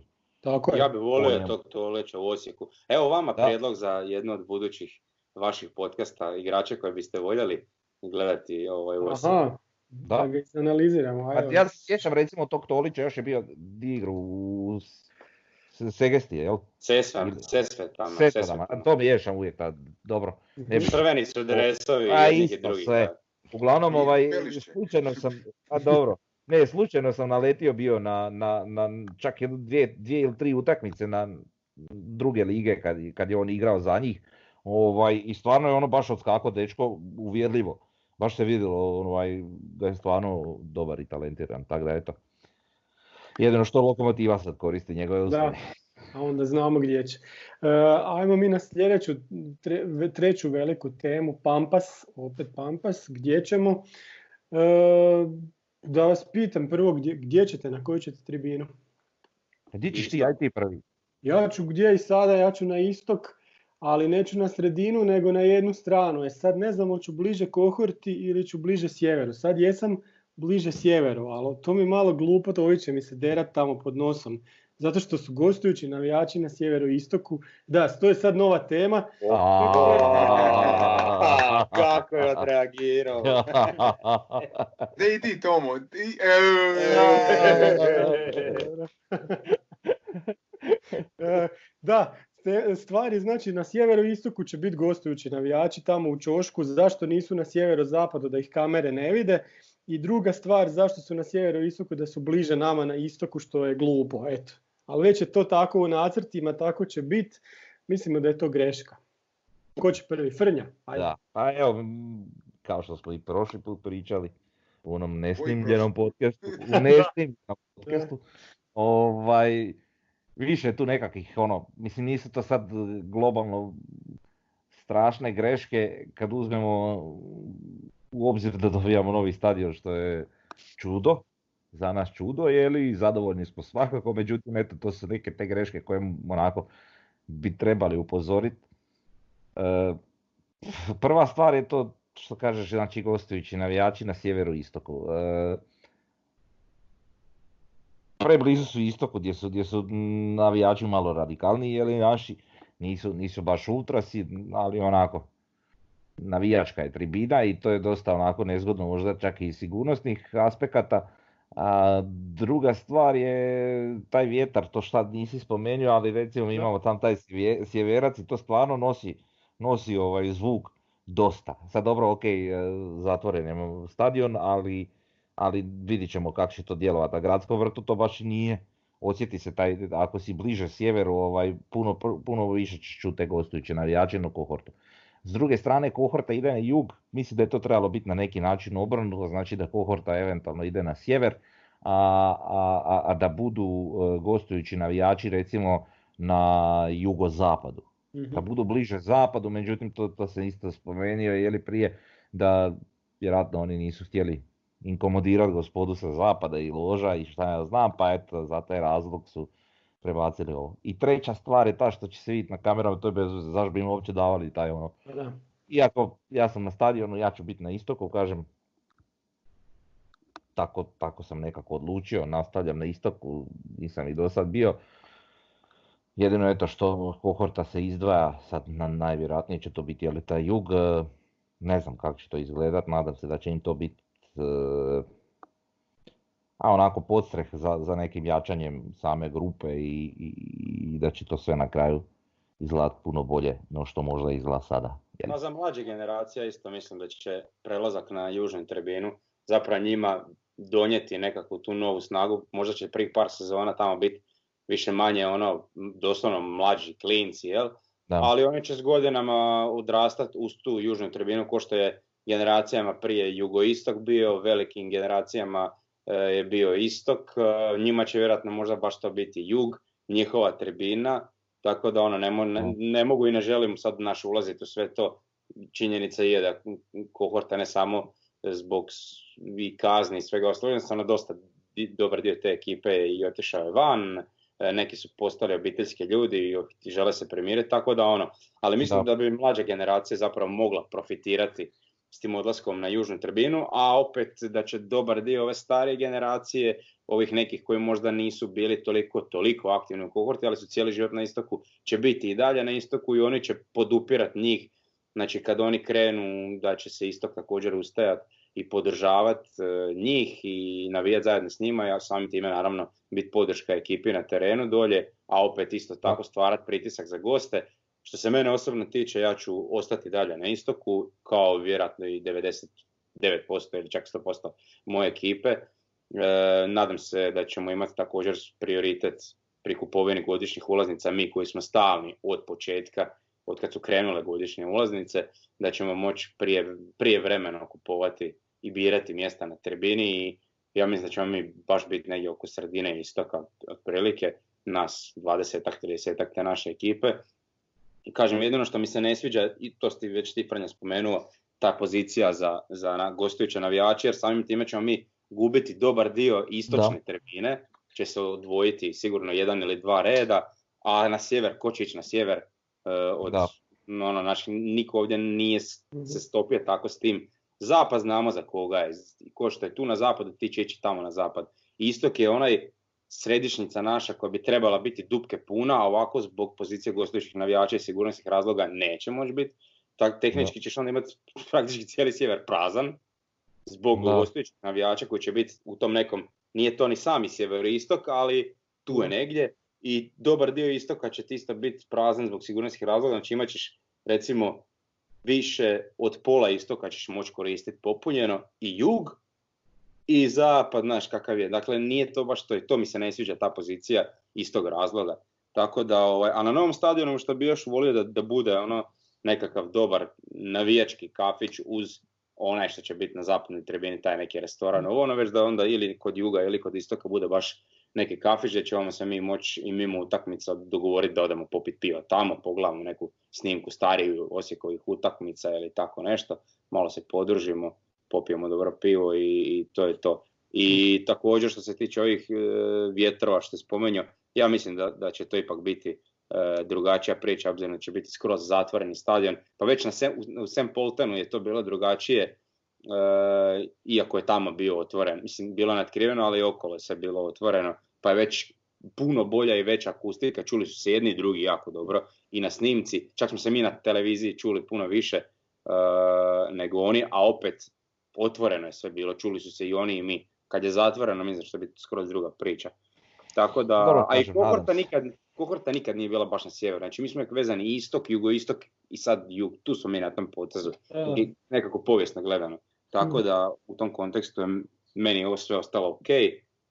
I evo, veselim se ono kad gledam sve te slike kako to sad brzo raste i jedino će mi mora, moram priznati biti malo čudno, sad ću doslovno imati 5 minuta do stadiona ovaj, Ma, pješke. ha, ha, ha, ha. Tako da, mi je, a ne, a meni je, ja meni ću je imat recimo- koliko ti dosadimo. E, ali meni je baš taj dio puno zanimljiviji bio, e, ta daljina, taj sam put, e, jer ja moram krenem 2-3 sata prije utakmice, znaš, pa dođem ili ću autom, tramvajem, biciklom, nebitno, ovaj, doći do birtije pa popit pivo s ekipom, e onda se još prošetat malo do, do stadiona. Meni je to bio gušt, to mi je to odlazak na utakmicu, a ne doslovno da izađem iz kuće i tu sam na stadionu. To, Zamijenite stanove vas dvojica. E, Recimo, evo onaj, više taj e- Da, engleski, da. engleski tip, ono kad oni vlakovima ono putuju i Da, da. kad idu na tekme i nalaze se po pubovima prije, e to je ono što mene e, više pali nego sam to što mi je sad stadion biti pet minuta pješke od kuće. Mm. Sad, sad trenutno ne znam, di ću ići na pivo s ekipom prije tekme, užiš. Di imam tu neki obližnji pub, nemam. Neku U. Mađarsku. Da, da, da. Pa Da. to nije loše, malo graha i Da. tako. Prema, premala je nažalost, premala je nažalost ovaj, i bit će vječno puna. Tako da ono, ali u svakom slučaju da. E, Davore, ti se slabo čuješ, oprosti, nešto Čuje provjeri. se. Kod mene onda možda samo. Nebitno. dajmo mu da Ovaj. priča, dajmo mu da priča, da, čuje, ne čuje priča. sam dobro. Kažem, evo ti ideja za biznis, znači mo- tu- Sad ga nije. Pa Da, kažem, nešto, nešto, nešto ne štima. Nešto si ištekla. Ali To dobro, je od kad je na Pampasu. da, da, da. Prije smo ga čuli. Gasi pampas. Aj sad priđe. da ću. A, E. slab. Ali onak. I izvadi slušalice. Jesi A izvadi sad? slušalice? E, E, to. sad. E, LG.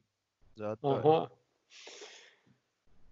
Uglavnom, uh, rekao, e, rekao sam evo poslovne ideje za napraviti negdje na putu do stadiona, Birtiju. Teško. A, Mislim da je to je sve već što- Marin pričao u prošlom Da, podcastu, tako da uopće ne sumnjam da će biti i Birtija. Ma Da. biće, biće, biće, Biće, svak- biće. biće, ono. Jedino, znaš što me zanima? E, u onim svim silnim nacrtima što smo mogli vidjeti, E, ovim puta, ovim posljednjim, da se nešto planira, trgovački centar neki, pa hotel, na, baš naš To je Trosmajer naš trosiki. Da, da, da. Da, Da, ali mislim, To to ti je, je, to ti je, to, to je navodno, sad ja ne znam. koliko sad vidim neki zahtjevi za izmjenom gupa. da. Da, ali to je sve jedan vlasnik, ovaj, nekoliko tih parcela, znači nekoliko, ku- Škaro. da, nekoliko kuća ovaj, e, u nizu. Znači ne samo onaj komad za koji znamo da je njegov, nego i jedan komad još malo niže. a tamo gdje ulaze kamioni sad E, na tamo. Pampas, Evo otprilike tamo, biti taj niz kuća, jedan da, e sad e, šta će oni tu točno raditi? Vidit ćemo. Da, dobro. Ajde, nešto Ali grad. slučaju to će, oživit će taj dio grada i promijeniti totalno vizuru. Pa dobro i svakako imaš tamo na tom novom križanju koje će biti, to jest na postojećem zapravo križanju, onu parcelu gradsku gdje će se praviti nova prva gimnazija. Da, To da, znate. A i McDonald's će isto biti tamo. E sad za McDonald's to to još ne ne znam. To je to na, bilo na, ono... na okretištu, tamo gdje ti je ona prazna parcela, tamo bi Znam na šta misliš, znam te priče, ali to nije Čuli baš smo toliko da to, ali, znaš. da, čuli smo i da neće. Da. Da, to Pa mislim, moraju, moraju selit iz HNK, to je ono... Čekaj, nemoj. Aha, taj, dobro, ja sam već mislio da nam ovaj sa sjenjaka uzimate. Ma ne, ne, ne, ne, gradski vrti McDonald's. ne, ne, ne, ne, Pa ne, ovaj, ovaj iz HNK, ovaj iz HNK su dobili su Da, da, da, da se moraju iseliti, tamo i taj bi se trebao preseliti negdje u. Redfallu i navodno je to tamo baš zato što je prva gimnazija tamo, pa će biti stadion, mislim sve mi. nam centar, mislim, nema više centra grada. Centar grada je ono, to, sad, to je gornji grad, mislim. Imali A, smo tu. centar, sad, sad kad odu, ode i McDonald's, ove ekskurzije, kad dođu više neće imati dio u, u, u centru grada. Mislim, opet ja kažem. American. da, da, da, da. Mislim, tvrđa postaje neki cent, centar Osijeka kad gledaš eh, A gdje bi išao. grad je više centar grada nego, nego ostali dijelovi grada. Ja ne znam ovo šta je, da. Totalno se sve izokrenulo. Dobro, grad raste u svakom pogledu, pa tako se mijenja i po tim stvarima. Vidit ćemo šta nam nosi. Evo, Mono baš gradi svoj prvi, eh, prvu zgradu u IT centru, IT parku tom, tako Pa da. Raste na sve strane. Da, dobro. Ajde, jesmo, rekli smo sve što se tiče... Tamo će i nova bolnica biti. U Gatskoj, preko puta IT centra. Da, Da, da, pa da. Tako da ćeš opet dobiti jedan dio grada koji će onak živni tajme. Mm. Da. A dobijaš u donjem gradu onda veliki prostor koji se svašta može napraviti. Može se preseliti dio sveučilišta tamo, ko zna šta mogu sad u, Da, ba, e, baš to si dobro rekao, stvarno se onda apsolutno Da. sve može preseliti tamo, ili je. u sam kampus ili odmah preko puta. Da, Tako je, da. Da. da, da. Most Iako vjerojatno to tako neće biti, to je možda i premium lokacija, ono. Mm. Ovisi, ovisi kako ćemo se razvijati i šta će nam, Da. Šta će nam sljedeće krize donijeti. Ma sam da mi dobijemo stadion, lako ćemo mi onda za sve ovo, jel tako? Da, da, da. Tako je. Ajmo mi sad, sad na sljedeće imamo iz tiska. Prva stvar, to je danas objavljeno, moramo nekad pohvaliti sportske novosti, vjerovali ili ne. Znači izašao je članak o Luksu, čudesni slavonac, bio je poseban da se danas takav rodi i igra, oblijepili bi ga milijunima eura. Jedan od najvećih, najboljih i najomiljenijih igrača kroz silna desetljeća nogometa u Slavoniji, autor Darko Ružić, svaka čast. Eto. Ja sam postao oduševljen. Da. I Ja čak sam se vidjeli skoro evo, iskreno ja sam se, kad čim sam se probudio, sam prva stvar što sam uspio vidjeti, mi izbacilo taj link, otvorio sam ga i čitam ga i toliko mi je neizmjerno drago bilo nekako kad sam to čitao. Stvarno, zato što je to takva igračka legenda ovog kluba, Tako je. A zaslužuje puno, puno, puno Pa više. zaslužio, zašto mi nemamo spomenik od Luksa? Evo sad to- primjer da na tom trgu na Pampasu bude. A da, mislim, kog drugog nego, nego njega? Mislim, ja ne vidim veću, veću... Pazi, on je tol, to, toliko davno igrao da čak ga ni ja nisam gledao, znači. Evo, To sam kaže u Osijeku da, u Osijeku je do 82. bio, jel da? Da, Da, Da. da. eto, taman, Do nisam... 82. Da, da, da. Ali ona priča sa Zebijom i to, pa to isto onako ima, ima svoju neku težinu. Ma naravno. I zanimljivost, jeli. Čovjek igrao se u Zebijom, pa nije mala stvar. Da, Ako i jedini trofej u karijeri u biti. Da. Da, u, Ame- u Kanadi, Americi, Američko-Kanadska liga. Znači, čovjeku bi trebalo dati ulicu u gradu, čovjeku bi trebalo napraviti spomenik, pa ili ispred Pampasa ili nešto, nemam pojma. Druga stvar, vidjeli smo na HNTV-u, ono svaka čast HNTV-u, ono uključili su se i, poka- i snimali su od svakog kluba e, svaki dan u 6 sati po jedan trening. Jučer je bio Osijek. e, Meni je recimo bilo najzanimljivije čuti šta govori Alen Petrović. Da. Nisu, nije onak neš previše rekao, ali rekao je ono tipa da nećemo ništa prodavati i da nema popusta za koronu. Jeste vi To mi je gledali? super, da, Da, to mi je super, da. ta, ta njegova, ako će se stvarno držati toga, onda super. Mhm. Jer iako sam ja rekao u onom našem snimanju koje Da, se da. na kraju nije snimilo, tako da ne možemo zvati snimanjem, Da. o- ovaj, um, da bi možda čak i realno bilo da svima pala cijena, pa tako i njemu. A opet s druge strane ima još 10 utakmica do kraja sezone, ima polufinale, nadamo se finale kupa, odnosno prilika za trofej, još uvijek prilika za izboriti ligu prvaka, tako da njemu cijena može čak i narast, odnosno Da. vratiti se na, na onih 4 miliona koliko mu je bilo na transfer marktu, a nakon svih tih silnih titula, ako se to svoji najbolji strelac i drugo mjesto i kup, ja mislim da ispod 7-8 milijuna eura mi njega ne bi trebali prodavati, a mislim da će zbog tog našeg stava kluba i zbog na kraju, ako završi se sezona tako, da će jednostavno primorati druge klubove da plate toliko, čak mislim i dalje za, za velike europske klubove, odnosno za klubove iz nekakvog sredine pa prema vrhu Liga petica, 8, 7, 8 milijuna eura i dalje neće biti veliki iznos za takvog igrača. Samo malo. Mladine, jesi ti primijetio, budući da te Marin već sad na snimanju ovome ispravio u odnosu na prošlo, sad bi ja tebe Marine malo, ti Pa ne, pa uopće spomenuo da priča Mariću. Da, ali, ali znamo o kom priča. Ali Da, imamo nove priča, informacije, pa Pa da, pa pričamo o Mariću, Da, ali da, prošli put si drugačije govorio. pa i sam rekao da sam prošli puta rekao da, da bi ono 4-5 A. milijuna eura da ćemo E, pasti. ali nisi rekao uopće da o Mariću pričaš. E, Pa to se podrazumijeva, pa pričamo o najskupljem igraču kluba. A dobro. No dobro, svakako poanta je ta, da. Da. Ime Pa mi- ne mogu ja, Mirko, oprosti mi, evo ako ćeš gledat, znaš da te volim čovječe, pa ti legenda. Mirko, Mirko. Nego, E, što najskup- ti reći, stvarno najzanimljiviji je bio e, Petrović. Ovo sve ostalo manje više.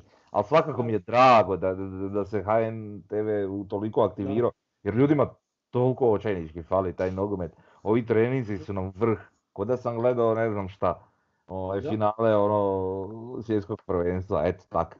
Znači ja, Naj- naj- najgore mi je bio Kulešević i. Pilj, to mi je bilo najgore za slušat, evo. Da, da, da. dobro vremenu. A ne, mi općenito, ja mislim da u. Hrvatskoj ovaj, e, generalno igrači i pa čak i velik dio te struke i sve, pate od ono još uvijek to meni djeluje sve ono parole, parole, parole, znaš, ono, Dobro. daj, ajde čovječe, malo, Da, da, da. dignimo to na višu razinu i te medijske istupe i sve to, ono, znači ono, ja kad e, slušam to sve, znam unaprijed već šta će govoriti većina njih, ono, šta, Pa znam, ali ne znam, po meni su i novinari tu malo krivi. ono. jesu, jesu, Evo ovaj jesu, dečko slažem se. danas, to, to jest jučer, to je taj na treningu, on, ono baš isto nekakva štura pitanja i čim ovaj odgovori malo duže no što je ovaj očekivao, on ga odmah prekid, znaš, onako, Pa ne, dobro, i dosta je ponavljanja, znaš. Da. Ono, ponavljanje pitanja, sad ćeš ti imat pet sugovornika, a četvorici Da. ćeš postaviti isto pitanje, znaš. Je, to, je. ali dobro. A, i ne, nema, nije se puno izdešavalo, nema utakmica pa da ga... sad- Nema, da, je, je, Pa da. sve to stoji, ali nije to sad, sad Da, samo da. tako, to je uvijek tako, mislim, ono, općenito gledajući taj HNL, koliko vi imate ljudi, ono, koji u svojim medijskim istupima iznenade, ono, mislim, Mm. praktički, A gledaj, meni je, meni je jednostavno samo taj strah, toliki strah, on je njima svima postavio isto pitanje, očekivanja u nastavku sad sezone, Osijek nije osvojio trofej, ali cijelo ime to naglašava koliko Osijek nije osvojio trofej, a naši svi nekako stidljivo, bojažljivo, svi do jednog. E to mi nije, ne, ne mogu preko toga prijeći. Ne mogu preko toga prijeći. Pa to, trener Gorice, čovječe, i svi oni izjavljuju, ma i dalje mi možemo, mi, a mi toliko se bojimo tih nekakvih izjava, to mene, e, to me, baš me to živcira. A mislim Da, šta ti može biti na posljedku i da, i da kažeš idemo na, na, na, na drugo mjesto i, i Da. kupi da ispadneš odmah i da budeš peti, pa ajde šta, šta će ti biti na kraju? Pa da. A ja, da, pa- Kužim, da. A Da, ovako ono, ćeš dodatno nabrijati sve i ne Da. pokazuju da vjeruju u to. To mi je, to me, to mi je nekako Da. ono, ja vidim po njihovim e, tog zamuckivanju, ti vidiš da oni ne vjeruju u to što oni govore. E, ali oni kad, oni kad to govore u kameru, oni kao da razmišljaju, mene sad gleda, ne znam, tipa 100 tisuća ljudi, to su svi navijači Hajduka i Dinama, a gledaju me dva navijača Osijeka. E, pa tak Kao, ispada. kao da. da tak, kao da tak pričaju u kameru, a trebalo bi drugčije. Mene gleda 100 navijača Osijeka i dva navijača drugih klubova. Znaš, nama se obraćaju, ne drugim. Pa vjerojatno, jer, jer vjerojatno tako i je, zaista. Da, Mislim, mene, ne- mene opet, recimo, ne znam jeste to uhvatili, mene recimo- nije tako. Da. Ne, ne, ne, ne, ne, govorim za ovu brojku koji navijača, vjerojatno više gleda nas Pa osjećana. dobro, ali nije baš nego, tako. jer Sad, sad ti isto radiš koji oni. Ne, ne, ne, ko, gleda nas? Kom se ti obraćaš? Nisi ti mene uopće Našim navijačima. Nisi Našim dobro uopće skužio. Ne, ne, sam skužio, da. Da, da. Ne, pa ti si Ovaj- rekao, vjerojatno je tako. Skužio sam na tebe šta ti govoriš. Govoreći o brojkama navijača koliko koji gleda.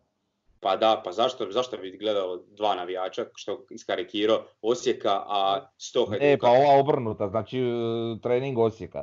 Pa vjerojatno gleda više navijača Osijeka nego navijača Hajduka. To Da, da. govori. To, to, to. To je rekao. Kako si to uspio Nisi dobro Ajde. Valjda nisi smo snimili pa ćemo vratiti. Tako je, E, baš da. tako. da. Imamo E, snim, možemo? Imamo snim. imamo, bit će ovaj konzultacija lagano, var. Var, da, da, da. da, da. Var.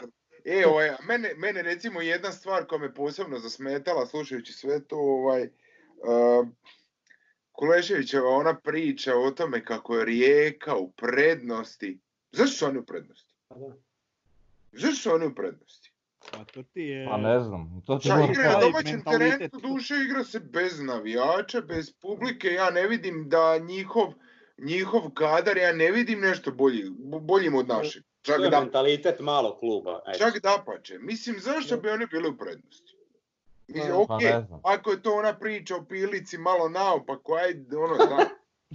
Ti vjeruješ u to? Da Kulešević Ne, ali to kao ajde, shvatim, ali ne, ono, mislim, Da, ne, da. znaš, ono, tako, meni više to djeluje ne kao pila naopako, nego kao traženje u startu nekih alibija, znaš. Da, da. Mislim, E, aj, al, a- ajmo sad nešto pozitivno. Lacikina bomba, jeste vi to vidjeli? Da, da, da. Da, da, da. Daj da. to ponovi čovječe. na Ali koliko je Da, da, da. lagan, koliko je lagan Da, da, bio da. primanje okret kad je pljusnio bezobrazno. A jeste Znači vidjeli- moram priznati da, da Belja je ono, malo, malo sam se uzbudio bio kad je zakucao tu loptu u Da, mrežu. ali Beljin gol, isto tako. Belja Kako je on isto lagano ono pospremio. Mislim, taj, taj Beljo, to je posebna priča. Sad ste rekli malo prije da je Marić najvrijedniji igrač MK Osijeka. Kad Beljo odigra pet utakmica u prvom sastavu, od prve minute, on će biti najvrijedniji igrač Osijeka. Da. Je li on jako mlad, izgleda kao Zlatan Ibrahimović, igra kao Zlatan Ibrahimović. Ne znam, ja, ja, ja njega vidim, to, to je čudo jedno. Šta vi kažete? Pa, Pa evo, ja, ja, pa da, pa ali baš na, na taj gol koji je zabio na treningu, Da. on je između uh, Majstorovića i Škorića primio loptu i zakucao u rašlje uh, Upravo, Ivušiću. Znači, to su tri igrača, imaš reprezentativac, imaš možda najbolji stoper lige ili ponajbolji, imaš Ivušića koji je top 3-4 golmana u HNL-u. Dečko od 17 godina je tako ladno primio loptu između njih i, i lijevom nogom zabio. Ma ono, bezobrazno dobar igrač. Bezobrazno. Ja sam rekao u onom uh, podcastu gdje ste u biti vi gostovali nama, Mhm. E, ona, spominjao sam one igrače za koje, koje mi je najviše žao, odnosno, odnosno ove koje, koje sam smatrao najvećim potencijalima ona za ne znam koliko godina, pa sam tu naveo u Šutala, sam spomenuo i, i Josipa Tadića i Karla Lulića.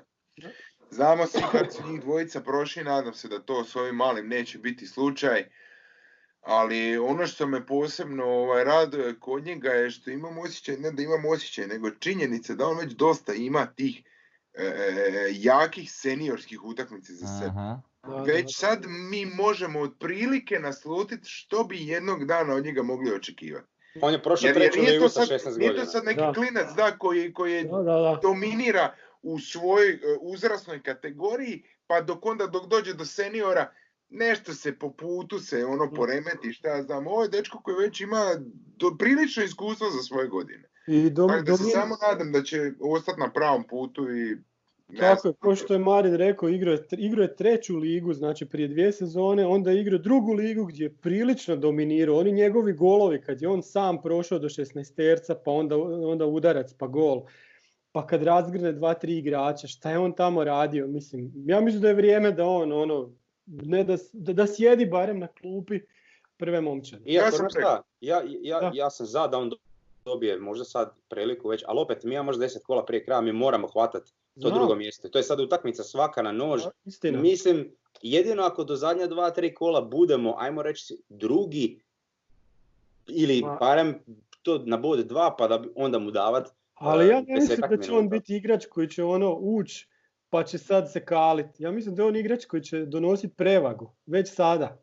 Znaš, Ja isto, ja isto mislim, ali mislim da se neće niko suditi baš još uvijek sad u ovoj e, a- situaciji. ali znaš Da nismo možda, možda, Da. možda, možda treba malo, malo, malo usporiti s njim. Ne, odnosno usporiti. pedagog. E, dozirat ga, dozirat ga. Dozirat Zato ga. pazi, druga liga se više ne igra, on je Da. sad na priključen prvoj ekipi, on trenira s njima, radi s njima, vjerojatno će i biti na klupi. Imaš pet zamjena. Da, da, iako su rekli da će vozit, furat sad 18 igrača, više Da. ne 23, Da. ali opet moguće da će se on naći na tom popisu, iako, a ne znam, ne znam koliko Špoljarić ima ugovor, sada mislim da njemu... A imaš i Špoljarića, imaš i Mancea, mislim, znaš. Da. Imaš i Mbakogua. Ali on je ozlijeđen. Ah. Tako, nešto su Ne, nije, nije. Ne, ne, pa bio je sad na treningu. Dobro. Nije. Ali dobro, Jerry, mislim da, ne znam, da. to kad, ne, nije mi ono. Ali Beljo sljedeće sezone bi, ako Marić, još pogotovo ako Marić ode ovo ljeto, onda Beljo je mislim druga opcija nakon Manca, ali Manca će morat forsirat kad su ga platili toliko. Ali Pa, ako, ali ako, ako Beljo se pokaže, ako naravno dobit će vjerojatno priliku, ako se pokaže boljim od ovoga, pa normalno će gu- gurat onda svoj projekt mladog igrača na koji će vjerojatno zaraditi puno više nego na Mance. Ali, ali isto tako i tandem Mance plus Beljo kad bi igrali 4-4-2. Da. Da, mislim, da. A su vidi, to sve ovisi. visoki, znaš, i robusni. E, pa baš zato, ne znam. Ajde, da, Davore, šta ti šutiš? Ajde reci. Pa ne, razmišljam ti... k- Teška kako su se to igra teme. 4-4-2. O, Sa dva stasita, pa ono, ko Engleska 90-ih. Pa šta kao, pa šta pričaš? Pa dobro, ali nije Beljo, Beljo je onako dosta pokretljiv lik. Tako to. je, nije on Tako da, takav. znaš, može... Ma da, On mislim, ima visinu, je ali- danas da, da ne može to, to baš tako lako. Mislim, i šta bi, kak bi ovu četvoricu veze stavio? Na primjer. Evo, uhvatio Rom- se za glavu čovjek. Da, Pa da. staviš Da, ne, ne, ne, moraš igrati 3-5-2, nema druge. E, Bočko, Laslo, Žaper i Grezda. Pa di će Grezda u vezi igrati? Ga tamo, da, Šta? Ma, onda stavi Igora. ne može. A Igor je na pusudbi, ja ne znam, od, su, nisam baš siguran da ću mi njega I ko će nam desnog beka onda Frnja ako Igor... A, će se, vratit će se. Grgić. Grgić će se valjda vratiti, da. Grgić je bio odličan prije no što se ozlijedio. E pa sad, i sad, ali sad opet onda imaš jednu drugu stvar. E, ko- koga napred, koga iza. Meni prije Grgić desnog, desno, desni vezni nego Igor. Jel da? Dobro, pa ne, okej, može i tako da, slažem se. Da, da. A dobro, sad smo ošli. ošli Jesmo, smo. da. viš kak je teško Kuleševiću, a mi svašta pričamo. Da. Pa da. Dobro, pričamo gluposti. E, dobro, sad, ajde. A da, sad stvarno, ajde. Pričamo 4-4-2, tako da ono, znamo da se neće dogoditi, tako da... Neće. Dobro, ajmo na preporuke. Marine, imaš preporuku? Neki za nogometni dokumentarac. Da, da, da. da, da. Pa da, ima taj jedan dokumentarac koji je ovaj, e, prilično zanimljiv i opet se može nekako poistovjetiti sa Osijekom, možda ne baš u, u samu krajnost, ali zbog cjelokupne situacije zove se Minus 17, odnosno minus 17.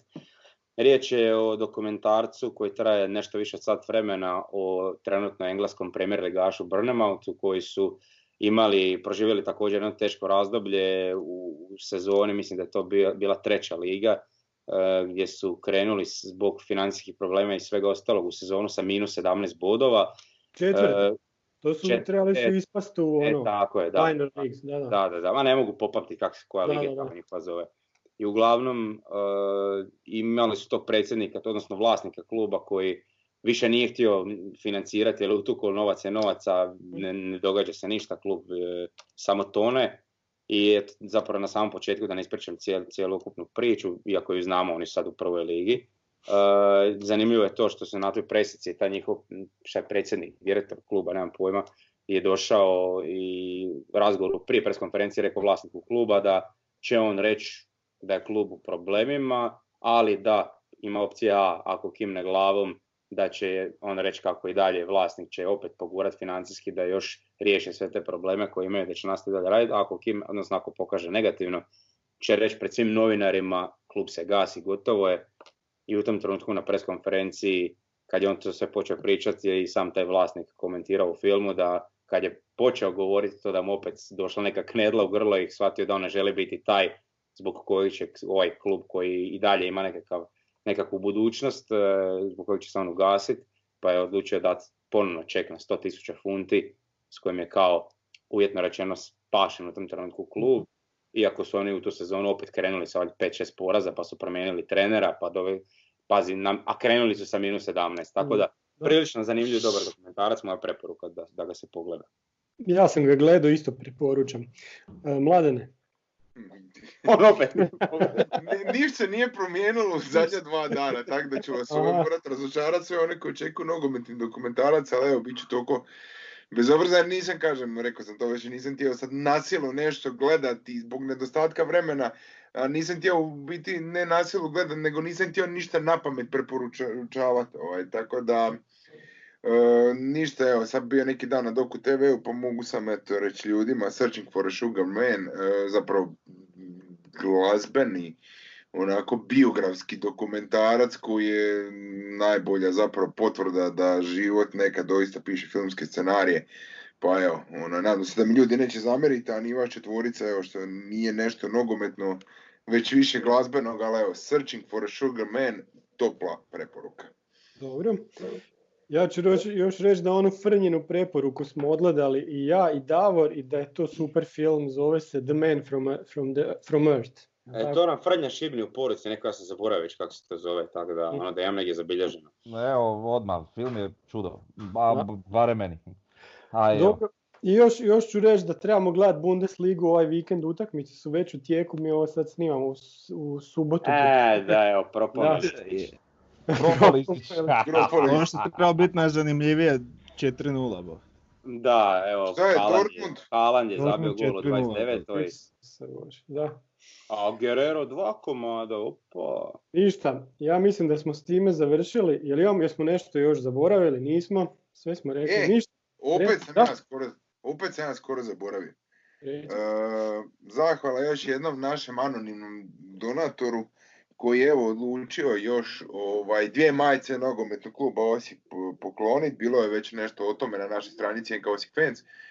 još jednom mu ono veliko hvala, čovjek jednostavno ne želi reći tko je, ali ono, super jedan dečko, naš kolega, prijatelj, navijač sa, sa istočne tribine, pa evo poklanja ovdje majice, pa evo ti sa Tomo, smisli način na koji ćete vi možda nagraditi neku dvojicu, a koji će onda opet svoje podatke poslati nama, jel? Ok, može, može, znači jedan sa foruma i jedan s- koji će napisati komentare ispod YouTube videa, može. Odvolje vam. A može, Odvalje ti možda lakše- što. Čekaj, bit će ti možda lakše kad staviš link od YouTube-a na bijelo-plavi Facebook stranicu, pa tamo ako bude komentar. Ne znam, jel vama na YouTube-u komentira neko? I na YouTubeu i na Facebooku. Da, Eto, pa sve, vidi gdje ti je lakše. ćemo, pa ćemo iz, izabrati nešto, može. Nešto, eto, Da. može, pa samo nek, na, na NK Osijek fans se pošalju podaci, veličina i ono naravno šta već treba, adresa, ime, prezime i jako tako. Može. Ništa, hvala vam svima. Ovaj put smo snimili. Ja se Jesmo nadam. sigurni da smo snimili smo. To smo mislili zadnji put, da. Ništa, zvaćemo vas opet jednom, naravno što prije. I ništa, čekamo prve utakmice i pobjede. Hvala vam. Bog. pozdrav. Bog.